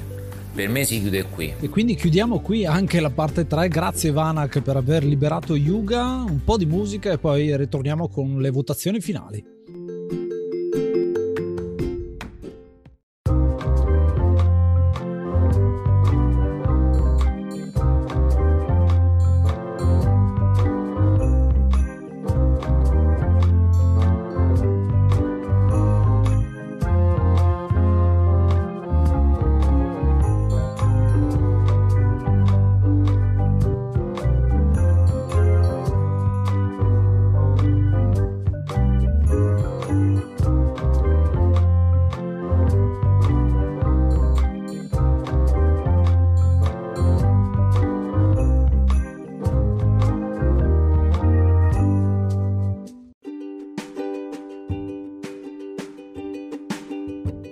Ritorno finalmente dalla mia prigionia perché abbiamo finito questo episodio. E questo era proprio Return to Monkey Island, un gran gioco che però io, come sapete, non ho ancora finito, non ho avuto la possibilità e per questo il mio voto sarà di fiducia per quello che ho provato finora. Mi manca gran parte del gioco, quindi ovviamente è relativo, prendetelo con molte virgolette perché mi è piaciuto davvero tanto quello che ho provato finora. Infatti gli do 8 monocoli monocoli di Wally su 10 per ora.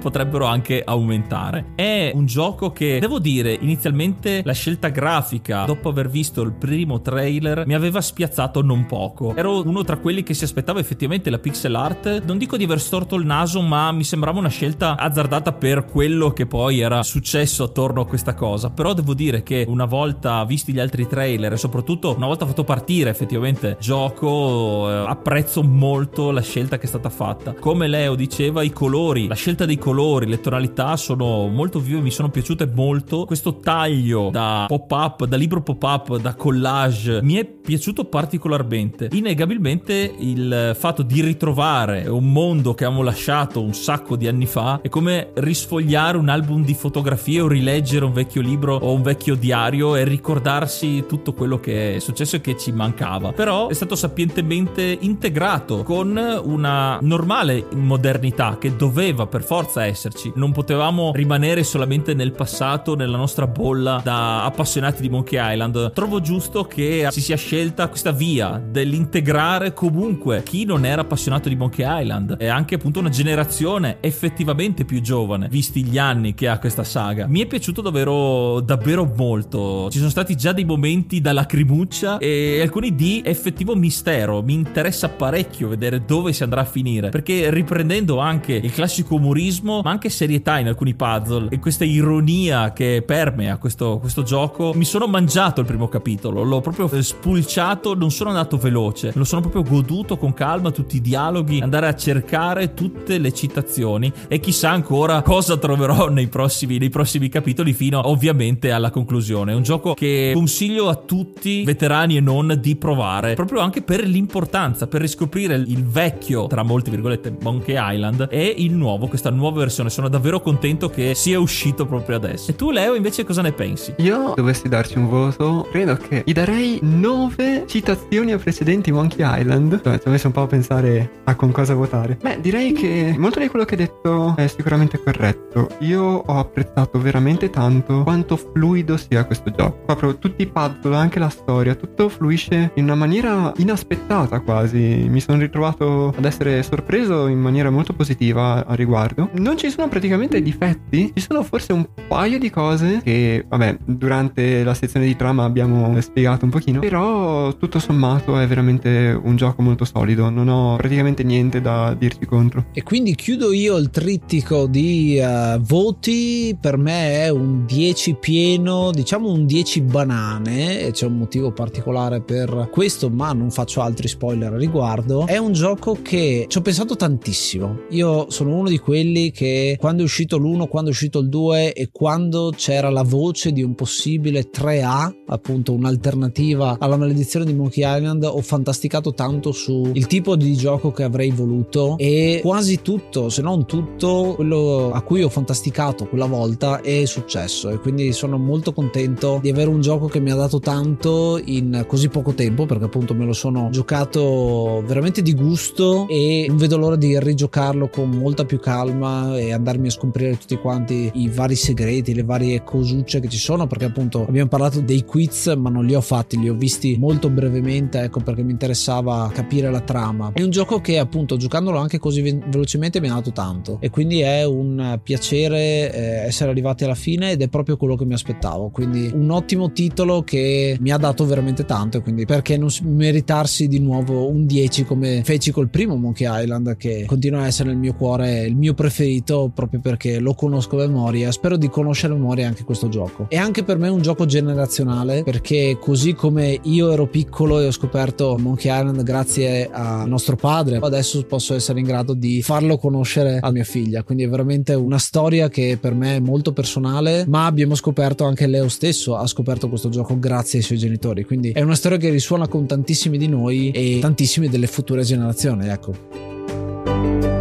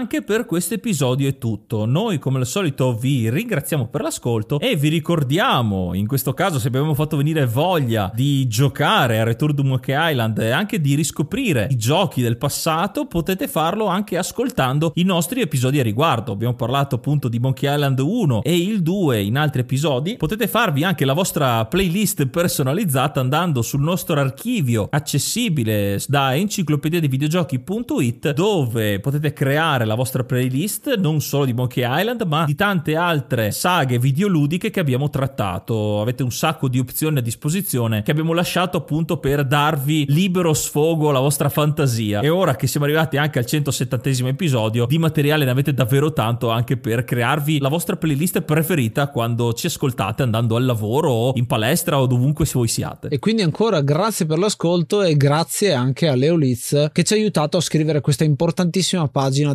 dell'enciclopedia dei videogiochi. Grazie a voi, è stato molto divertente parlare dei vari Monkey Island con voi. E niente, non ho molto altro da dire se non che invece che pubblicizzare me, che se proprio volete beccarmi in giro basta che cerchiate il mio nome, ripubblicizzo ancora eh, Italian Speedrun Community, che è il modo in cui noi ci siamo poi conosciuti. Credo sia un'ottima community, quella però è più legata appunto allo speedrunning, quindi dipende dai vostri gusti, però fa molti eventi anche per beneficenza che sono molto divertenti da seguire. Ne abbiamo fatto uno non troppo tempo fa, quindi dateci un occhio. Eh sì, giochi d'un fiato che appunto si è conclusa la versione autunnale da poco e ritornerà tra poco prossimo anno con altri eventi, quindi basta seguire giochi d'un fiato, Italian Speedrun Community, sono tutti termini insomma da ricercare e appassionarvi sempre di più a questo mondo, non solo per fare speedrunning, ma anche guardarle secondo me è un piacere perché tutti quante le persone che giocano ai giochi molto spesso hanno anche voglia di raccontarli e quindi di nuovo storytelling anche lì, no? c'è voglia di raccontare come hai conosciuto